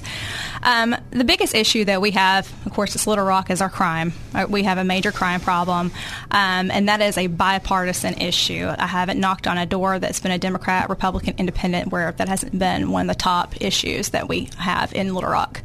Um, another issue that we have, you know, since the Roe v. Wade uh, was turned over with the uh, Supreme Court, we hear a lot about the abortion topic. Um, the people that are in my district, you know, they want more options. They feel like a total ban on abortion is a little extreme. Um, you know, and that's something that I'm, I'm willing to probably work with and um, because you know it is my district and I have to represent my constituents. Um, the other issue is going to be on crime, not crime, but excuse me, um, our economy. So um, those are the three topics that I hear probably the most from both Democrats, Republicans, and you know, in our independents. Yeah, well, let's uh, let's try to tackle them uh, one by one. We, will do just the economy. You and I were just talking about well before we got on air just about inflation and the cost of things, and Right. we're just talking about just you know running, being a consultant, and then also you as a candidate having Right. to pay for stuff, and just Right. how much expensive it is running a campaign now, just because materials are more expensive, postage is more expensive, printing, ink, Gas is so expensive. gas, just driving have- around. just, just driving around, and uh, uh, you know what's you know. I'm sure at the door is you know there's you have Democrats and that represent really Joe Biden, his administration, all this inflation, all uh, um, French Hill was talking about how the average Arkansan is spending seven thousand dollars more uh, this year in just regular stuff like gas, Right. groceries, so on and so forth. Uh, you know, what are you telling the people of like, hey, this is why you should elect me, and you know, we're going to tackle the economy versus you know, Right. I mean, there's really not much we can do about the inflation on a state level, but you know, something that we can address is you know our state income taxes. You know, still chipping away on the state income tax, and I think that's something that um, hopefully, hopefully, our next governor, Sarah Huckabee, is going to um, keep tackling like Asa Hutchinson has done. Um, the other thing that I hear. People are not really happy with property taxes, which I get that, and um, I know. Uh, excuse me, Representative Robin Lundstrum has talked about this a few times. Um, something that I would like to see done, and I, and I would have to talk to their legislators about it to see, you know, if we could budget. But I would like to remove the property taxes for senior citizens. You know, you think about it, you own your property but you still have to pay taxes to the government on something that you own. So you really don't own that piece of property. yep. You And I don't, I don't understand. I don't get what uh, I've always thought. Well, and you pay these taxes, and I'm like, what am I getting in return? right? because I, I pay for my utilities of the city. I pay for you know my gas and, and electric and water. Right. So but you're getting something in return. yeah, I'm getting something in return for those Right. things. Right. Um, and so, but even with like our public utilities, even the senior citizens are are locked into what they're paying. So Right. inflation doesn't affect them. Uh, uh, you know, needs for increase doesn't affect them; just affects everyone else. Right. And I can, you know, senior citizens, I can I can see that. I know we we've raised the homestead tax credit. Um, I think twice Mm-hmm. uh, in the past uh, couple sessions.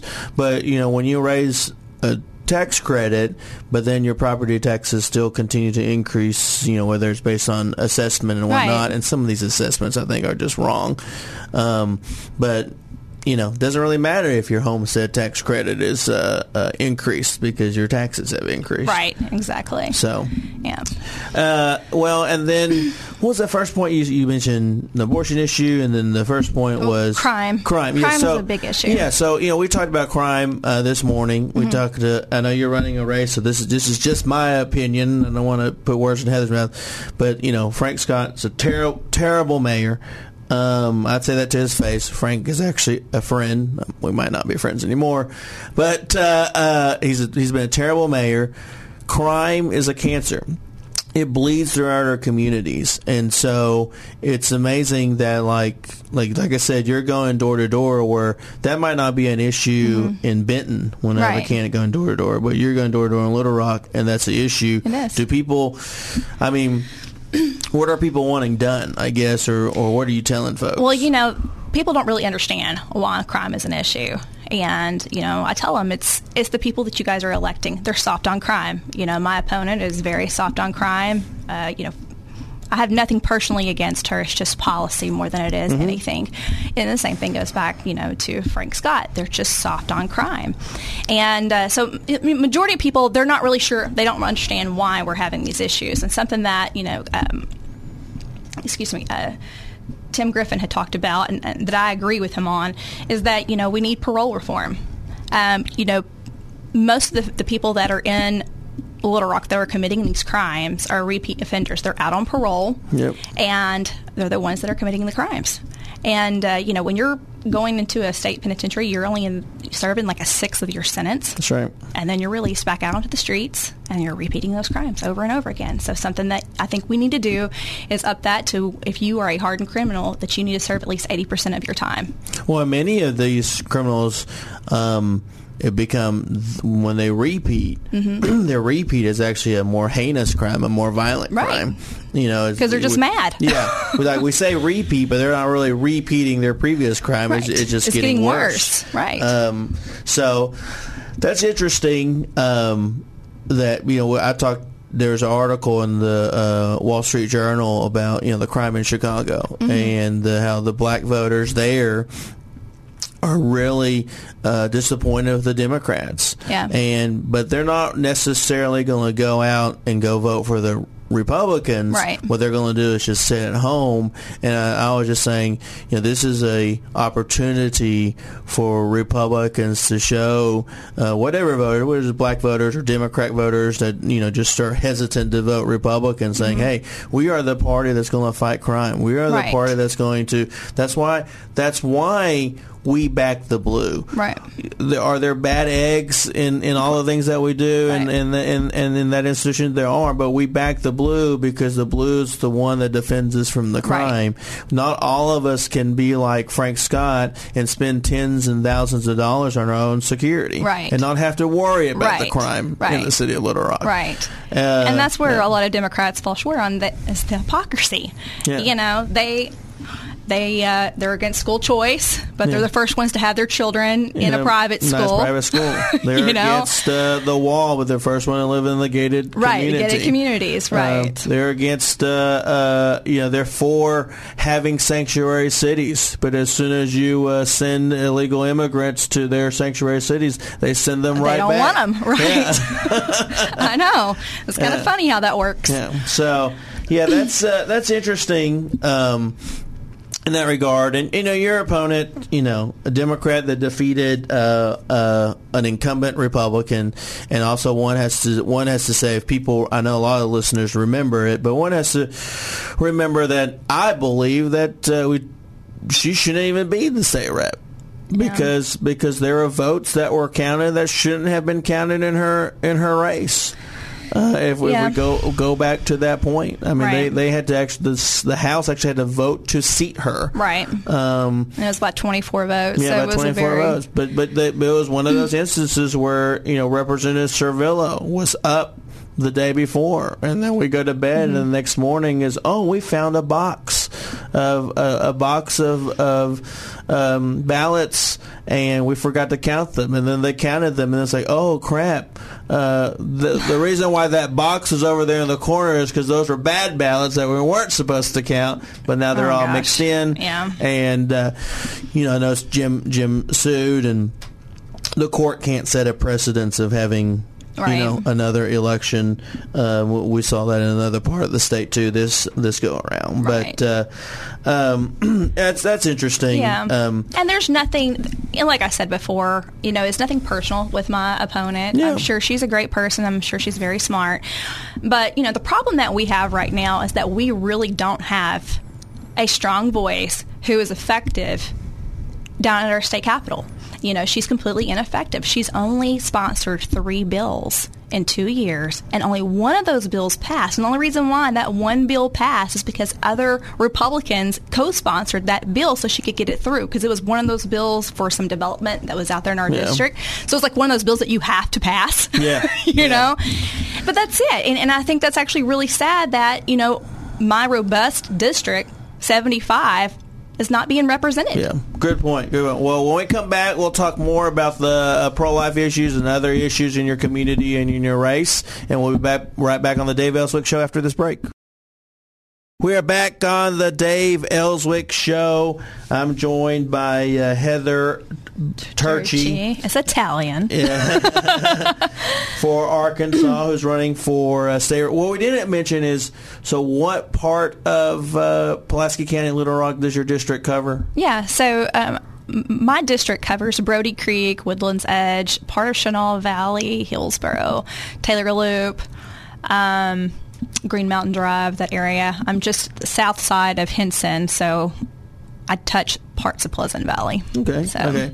And then you can find her on Facebook, Heather Right. for Arkansas, uh, and then also heatherforarkansas.com if you want to support her campaign. Um, it's it's an important race as as someone as a Republican chairman, um, someone not just as a consultant, but someone in the Republican Party as a chairman. You know, we support our nominees. And we also want to make sure we, even if you're not in Pulaski County, we want to support people that are trying to get rid of bad legislators. And that's best every single Democrat. But um, you want bad, bad, bad legislators like like Ashley Hudson, who is ineffective for her district, Right. does not speak for her district, who has done nothing for her district, and you have someone here who I know a lot of the listeners know that's passionate, is a passionate mom, Right. um, a passionate wife, a passionate daughter about a lot of the issues Right. that are important, and uh, and so um, I think I think the district's ready for change. And like I said, the district was originally represented by a Republican anyway, Right. And so we're taking back a seat that, uh, in my opinion, should belong to us in the first place. Right. And So- it's not so much just it belongs to the Republicans. Everyone in my district needs a voice, and we're just not being represented properly. And it just like goes back to the abortion topic. You know, I'll be quite honest with you. A lot of people don't know this much about me, but I actually used to be a libertarian, so I lean a little bit more central on some issues.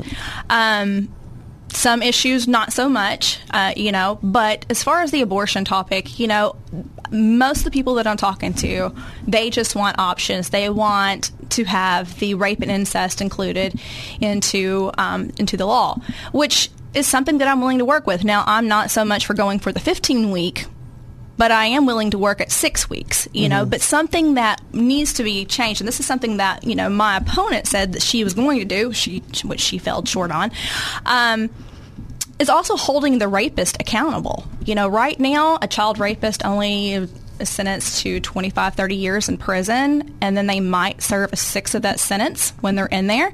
Something that I'm wanting to do is up that to a lifetime sentence without parole um, for child rapist.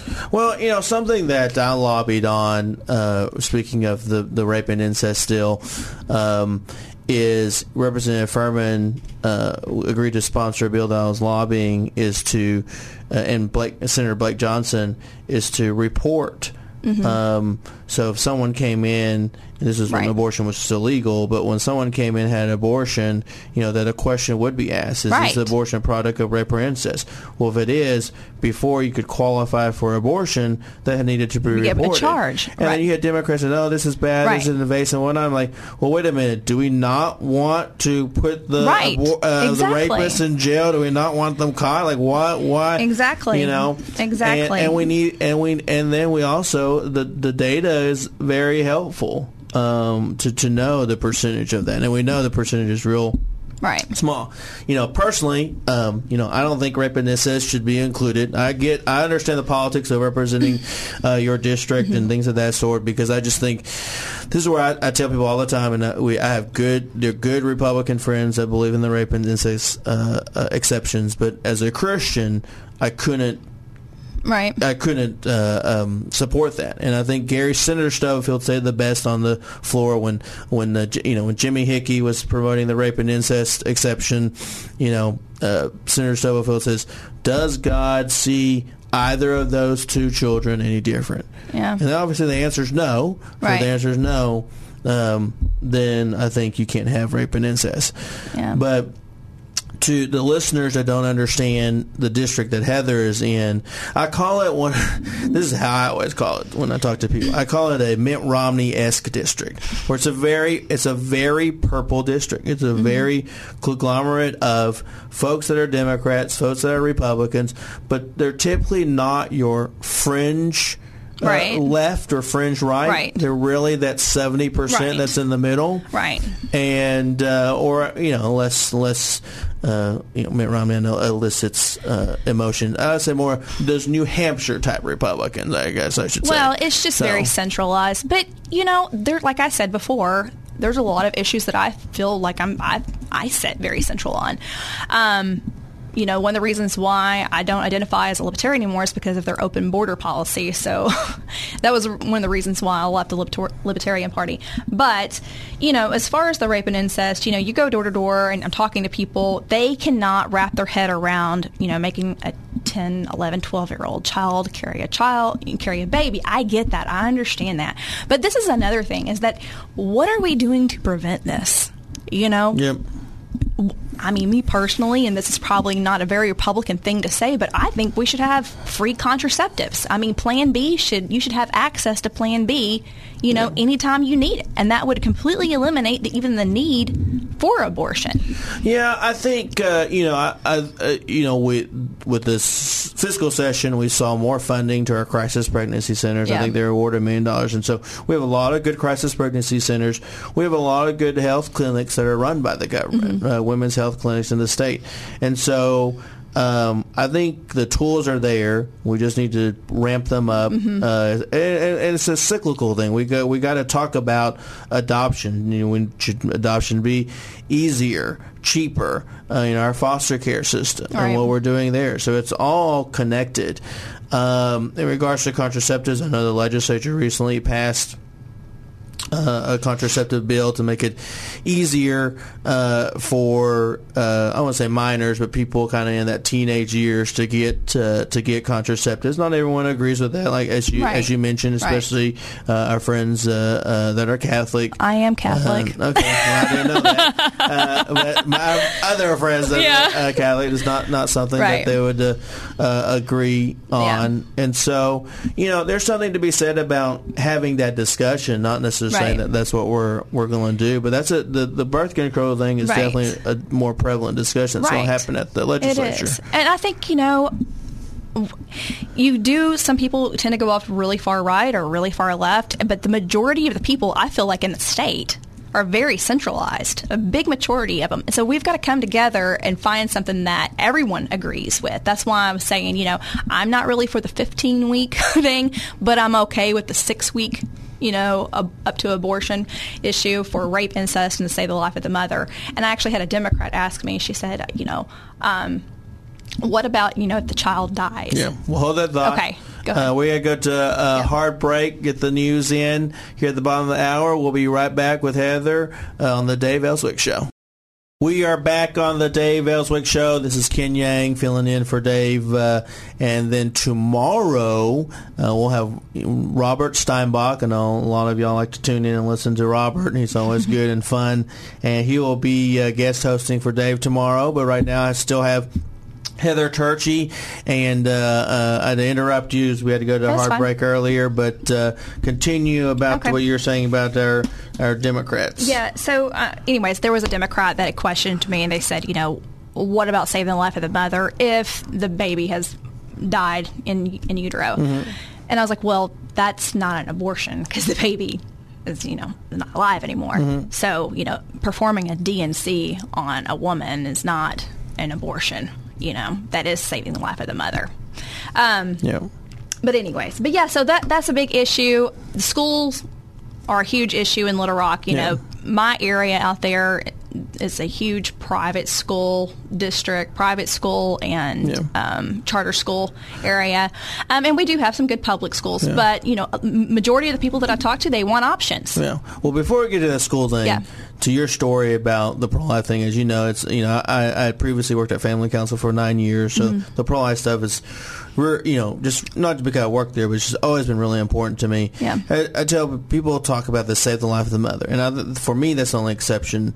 Uh, I think that's reasonable. Mm-hmm. But here in the state of Arkansas, the number of abortions because to save the life of the mother is zero, because sci- medicine science has progressed so much that that's virtually an almost. I'm not saying it's it's, it's there, there, are situations that I know about, I've read about where that you know you would need to say that, but that's it's virtually non-existence. All these scary scenarios that Democrats bring up about saving life, they just don't happen. Right. In regards to, you know, when a baby dies uh, in utero.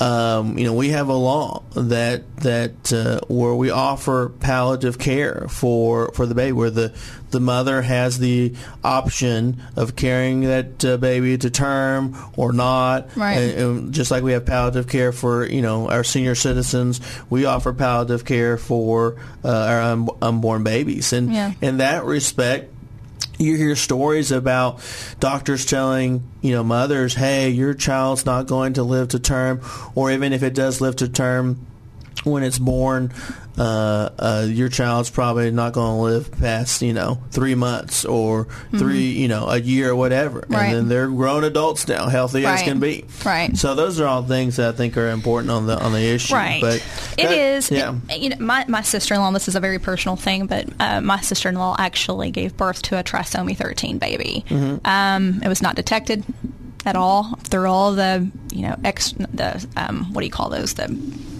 ultrasounds and all the testing they Yep. did. It was never detected. Um, and anyway, so she carried the baby, you know, till nine months.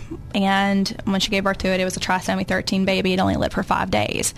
But, you know, she's like, she said, even if I'd known previously that the baby had trisomy 13, I would have never aborted the baby because That's it's not her place to abort that child. That's right.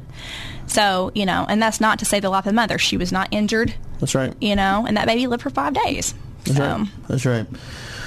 Well, um, education was a huge topic earlier this morning, Yeah. even, even with the, the mayor, with Senator Gilmore. Mm-hmm. Um, not only talk about uh, educational opportunities for, for children, but we talk about parents' concerns about what their child's being taught. You know, here, just um, and I know you follow all of that, but just you know, this morning in the DMGAS, Conway School Board set to vote on transgender policies Right. uh, in, here in uh, in October. And so, um, what are you hearing from the parents uh, of your school di- of your of your district? Mine's not so much that. It's just that, you know, everyone has a different opinion about how their child should be educated. And that's why I'm for school choice, because you should be able to have options right. that, you know, fits your needs. Um, you know, this is probably where I get my hard red background because I was very very against mandates Yeah. very against mandates especially the mask mandates and the reason why is because it was actually affecting my child um, my oldest child um, he had a speech delay. He had started speech therapy whenever he was three years old um, and was doing great. And whenever they put the mask on the children, I started seeing a decline in his speech. So when I started taking him to the speech therapist, the speech therapist said, your child is not the only one that's suffering from this right now. There's a lot of children that are suffering from it because they are not seeing the teacher's mouth movement. Yep. They're not seeing their peers' mouth movement. So, you know, all they're seeing is a mask all day long Yep. for eight hours. So it's, you know, taking a toll on them. So I pulled my kid out of that school and put him in a different school that wasn't masking the children. And immediately, you know, I started seeing an increase in his speech and his grades and everything. Um, and, I, and luckily, you know, my husband and I, we are privileged enough Yeah. to be able to have that option to put our kid in a different school. And I think that every child should have that opportunity. It should never be about money. Yes. You know, every child should have an option, you know, to a great education. Yeah, and when we talk about school choice, this is where the the Democrats, you know, fearmonger. When we talk about school choice, it's like, oh, it's only for the wealthy. No, school choice means that the money's following the kid, Right. And so, you know, uh, t- uh, Tim Griffin, the lieutenant governor, puts it the best. I remember hearing him talk to a group, and he goes, uh, "You live in Bryant." And uh, but you want to go to you have a Walmart in Bryant, but they just built a new Walmart in Benton, Mm-hmm. and someone tells you, "Well, sorry, you live in Bryant, you can't go shop at the Walmart in Benton." Right. You'd be like, "Why? Like, Right. I, I want to go to the better one." Right. And it's the same thing with our schools: capitalism, free market, all the stuff that we believe Always in. It, it works. works. It works. It works. And uh, you know, I went to private school early on because English wasn't my first language, and so I went to private school early on when I was a kid, and then went to public school. Just to, to- did just fine. Mm-hmm. There are bad students, good students in private, public, homeschool, Right. whatever. Um, and so I think I think you know that's why school choice. I mean, it's going to be an important thing. And as Right. you mentioned, the new governor, uh, Sarah Huckabee uh, Sanders. I just call her the new governor because the other guy has no chance. But um, that's a key uh, platform of hers that she she just talked about uh, too. And we've been so close. I mean, we've passed little tiny things Right. of school choice here in our state, but uh, I, we're right there at the cusp Right. of uh, passing it here in the state. And and the Democrats don't want to admit all the states that have actually passed school choice surrounding us on the West Coast, on the East Coast. They can't point us to a state that's passed school choice where it's been a failure. Right. It, it all been successes. Right. It has. Money following the child. And you know, another thing, this is is not just school choice, but having transparency and accountability in our public schools is another huge topic that um, I want to address.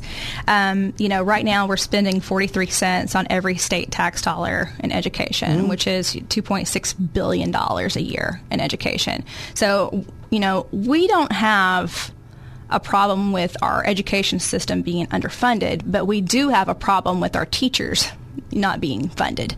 And uh, so something that, you know, I want to look at is holding our school boards and our local superintendents accountable for the taxpayer dollar. We need to see where it's going.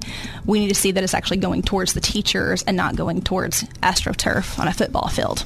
You know? Yeah, I mean, a lot of people don't know. Or Las Vegas trips. Yeah, yeah, well, so, yeah well, but you, you know, you talk about Right. uh, uh, you know the the funding and not seeing the results, Mm-hmm. uh, and you know during fiscal session, just even you legislators don't know this. Most of the budget requires a two thirds vote to pass. Right. But when it comes to education, it's only a simple majority. You only need fifty one to pass the budget for education Mm-hmm. related issues. Right. And so, um, and I think that's where a lot of times that you only need a simple majority. That's where a lot of the things fall under the cracks of Mm-hmm. what's the money being spent on. You know, we should have money to give teacher uh, uh, pay increases, and we have done it since uh, Right, since uh, Governor Hutchinson. Since Governor Right. Hutchinson. So you know, the Democrats say all this crap. I know your opponent has said a lot of crap Mm-hmm. about that, but like, no, no, no, hold on a second. The Democrats are in charge of 130 years. They weren't the ones to give teacher Right. increases. It was the when the Republicans took over, Right. And the teachers are about to get another increase uh, next year. Right. And so it should maybe we should look at. I think it's fine having the discussion, looking at giving a, them a bigger increase. Right. But to say that we hate teachers, we don't want to give them increases. totally not true. What, what a load of crap. Yeah. What a load It's a of crap. total. It's a total crap. Yeah. So, but uh, but you know we talked about earlier. You know we talked about uh, you know in in Fayetteville. I think it was Fayetteville um, where you know the school district was. You talk about transparency. When the school Mm-hmm. district weren't, wasn't telling their uh, the parents of a kid who thought they were trans or whatnot, and the, you know their email thread saying, "Hey, don't don't tell." Uh, don't tell the parents because you know the parents don't agree with this, and just keep it here at the Mm-hmm. Right. school. And that's that's just the stuff that I think parents are. Sh- this is why parents are being engaged. Whether it was the mask Right. mandates, the vaccine mandates, or whatnot, and then that just has trickled to, uh, you know, the the agenda, the curriculum, or whatever it is Mm-hmm. Right. at, at, at the school district level. Right. And here's the thing, you know, this goes back to more of a moderate stance that I have gay friends. I respect their viewpoints. I don't agree with it, but right. it is what it is. Um, but you know, going back to school choice, if you want to send your child to a school that maybe fits the needs Yeah. of your LGBTQ plus, Yeah. whatever you want, then you should have the option to send them to school. But parents that don't agree with that and who don't want this woke ideology pushed on their children, they should have options to put their child in a different school. Yeah. You know, we just need options. Yeah. Everybody should be entitled to have an option. Yeah. And, and and it's so important. It's such a key important point because you have parents right now that believe that their only choice is to homeschool, and not everyone Right. has the capacity to homeschool. Right. Uh, not everyone has the capacity to homeschool, as in not everyone can teach their kids. Right. And if they can't teach their kids, not everyone can hire someone to teach their kids Right. uh, at home. Not every community has an education co-op where they can send their kids if you homeschool.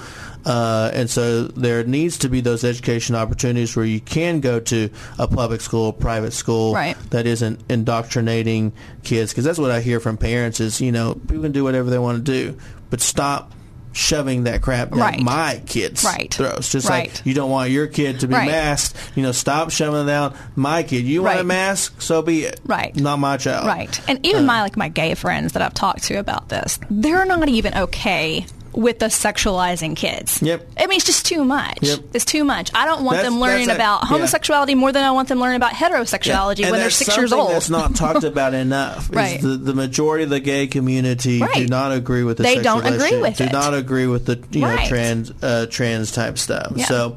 Well, we'll, we have to go on a break, our last break. We'll come back. We'll finish up uh, uh, the show with Heather, talk about the campaign and any other issues, and we'll be back on the Dave Elswick Show.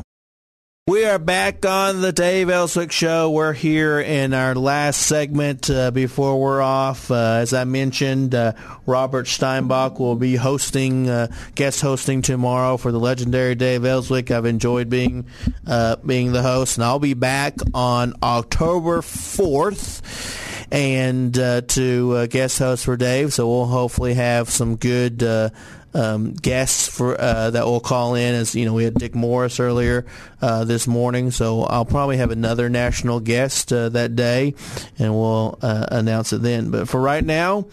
Local politics wins the day. It's important that we elect good conservative Republicans here in the state. I'm a firm believer of that. And we're in the general election. As I've always said, and Dave agree, Dave agrees with me, the Republicans are always better than the Democrat. The worst Republican is better than the best Democrat. And I know people fight Dave on that. I don't because I I agree with that sentiment. A lot of people, oh my my person didn't win, so I'm going to sit at home and do nothing. Well, no, that's um, that's that's how we get to the point that we're in today, is is being complacent Right. and not supporting Republicans. See, there's a primary for Right. that, and so appreciate you stepping up to to run. Right. Uh, are there any other issues that uh, you know? How can people? Are there any issues we didn't cover? But also, how can people you know um, help you join the campaign? Uh, all that good stuff. Well, I'll give my phone number over the air. there you go. it's uh, my phone number is 501-681-3480 and if you want to join my campaign and help me knock on some doors or make phone calls i'd greatly appreciate it. Um, it is crunch time. I mean we're down down to the very last wire of you know before early voting starts. So you know just really pushing it. And you know, it's not so much like i said it's not a republican it's not a democrat thing. We need effective leadership in little rock somebody who can represent us at the state house. And that's what i'm there to do. Um, you know and somebody who's actually going to vote in favor of their constituents not vote against tax cuts who's not soft on crime like my opponent is yep. um, so anyways i really appreciate you having me on Yeah, no, thanks for thanks for being on. Um, since we have a, a a little a little time, about five minutes. Um, are are any of your people talking about? I guess the issues that are going to be on the ballot. So you know, you got recreational marijuana on the ballot. You got uh, religious uh, freedom amendment, and then you got issue two, the you know David Ray's deal of you know raising the threshold to pass the constitutional amendment from 50% to 60%. Are those even being uh, really talked about or or really no, not? I haven't really heard anything about that. I mean, my district is definitely probably more in favor of recreational marijuana Mm-hmm. than what most districts are. But, you know, this is how I feel about it. If it's on the ballot and the people want to vote on it, then, you know, the people rule. So, Yeah. yeah. um, I have my my viewpoints on it. I mean, I'm not against marijuana. I just I think it should be decriminalized, but I don't know if I'm necessarily you know for it being recreational. But again, that's not really up to me. So that's up to my constituents. Yeah, and the latter part is actually obviously uh, uh, uh, a, fe- a federal issue more so. Right. Uh, more so. Well, it's just so there's you know if you look at Colorado, they've had like a seventy percent increase in automobile accidents since they've Yeah. completely legalized it out there. Um, yeah, that's. Yeah, So I mean that's something to look at. Um, but you know there are, there are a lot of benefits to marijuana. You know people that I know that suffer from PTSD and whatnot use it, and um, you know it's just one of those things that if it's on the ballot, people vote on it, and you know the people are going to decide what they want. So Yeah, I mean that's just- something that we talked about uh, this morning. I think is is worth repeating on the on issue four. You talked about the rise of fatal crashes. Actually, the report came, that came out is the there's a hundred and fifty three percent rise in fatal crashes where the driver tested positive for marijuana. Twenty percent of traffic fatalities are attributed to pot versus twenty six percent caused by drunk driving. Right. So right there on par with drunk driving. Right. Uh, 54% higher higher than national average in marijuana use for minors in Colorado. Right. All the while, uh, they tout this economic growth, economic uh, benefit to the state, where only there was only a, been a 0.9 percent contribution to the state's budget Mm-hmm. Right. in Colorado Right. with all these issues. So, you know, we talked about crime. When we talk about crime, it is, you know, a lot of things connected. But to think that, you know, the, the recreational marijuana saying if we pass recreational marijuana, we'll have safer communities, Mm-hmm. and I just don't. I'm still wondering how how that's even. I, I don't know if I'm going to buy that or not. yeah, they had a little Maybe- commercial, and I'm just like, ah. I mean, does it think it's just going to calm everybody down where they don't Yeah, care? You know, everybody does that, you know, just you know, just Yeah, there I mean, I don't, I don't think, whatever. I don't think it's a gateway drug. I don't believe that. I just, I have issues with the fact that when the stuff they have now, you can't smell it. you know, the edibles and stuff. And Yeah. I have a friend that works in uh, medical, in the medical field, and. Mm-hmm. You know, they're having problems out in Colorado with the people in the labs eating edibles and messing people's lab work up in the hospitals. So, you know. Well, and it's it's different. You talk you talk to older folks, you know, and but you know you even need to talk to older folks. But like the marijuana now is way more potent. It is. than the marijuana Right. then. Right. Just the amount of THC. Right. You know, people say, "Oh, you can't get harmed by marijuana," but that's what. But you are seeing people with schizophrenic episodes, people having acid reactions because Right. we've never had a situation where you could get something that was eighty percent THC or even hundred percent Right. uh, THC. It's So- not. It's not the same marijuana that we had in high school. You know, buying. No, no. The, the, I'm probably know, disclosing too yeah, much, the- but hey, it's a new day. It's a new the time. Don't don't inhale type Right, type thing that people people will talk about and whatnot. So Right. um, that'd be an interesting issue because that will drive definitely drive out that issue alone. As I was telling some of my clients, will drive out the Right. liberal vote.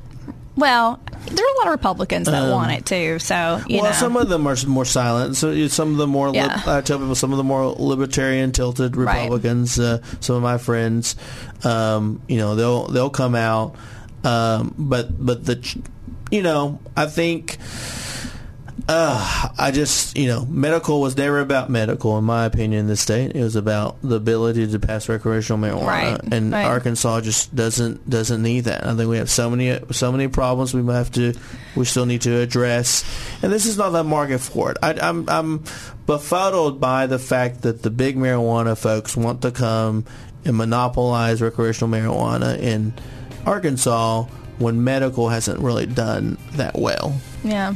And so that's Well, just me. But anyways, well, we'll tell see. people once again uh, how they can reach you, how they can help you, Yeah, and um, what you need from them. Like I said, you can call me at 501-681-3480 or you can visit my website at heatherforarkansas.com or you can reach to me on Facebook at Heather for Arkansas. Yes, you, you, I would encourage you to follow her on social media. She's always posting uh, posting good stuff, and I know a lot of the listeners already uh, know you, and so call her. There, you cannot knock on enough doors. You cannot Right. call enough people. Uh, Republic, if you have, you want to help her, you want to help other Republicans. That's that's ultimately what they need. So, it really helped me. We need to pick up that seat. Yeah, we need to It- pick it up is the important. seat It is so important for a lot of votes, and we talked about educational opportunities. It's so important for educational opportunities to pick up this seat for Heather to beat uh, her opponent, and uh, I can't stress that enough. So you're a Republican out there, especially if you're in that West Little Rock district. Help out Heather Turchi, uh, and and go go check her out at heatherforarkansas.com. But uh, that's the end of the show. Once again, this is Ken Yang filling in for the legendary Dave Elswick, and uh, Robert Steinbuch will be with y'all tomorrow. Have a great day.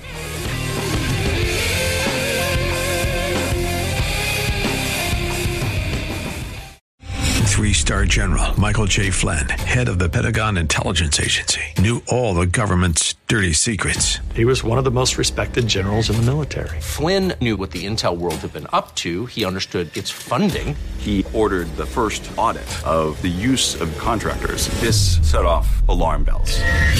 The explosive new documentary, Flynn, deliver the truth, whatever the cost, and covers the facts behind this scandal. Flynn told the truth. He was the most dangerous person for Donald Trump to hire. I find out the worst enemy that I'm going to face in my life is right here in America. They took my assessment and they wanted me to change it. And I was like, I'm not changing it. They had to get rid of Flynn. With in depth interviews, archival footage, and never before seen personal records of the man behind the headlines. I just felt like I was drowning. Flynn, deliver the truth, whatever the cost. Available now. Watch it today. Go to salemnow.com. Salemnow.com.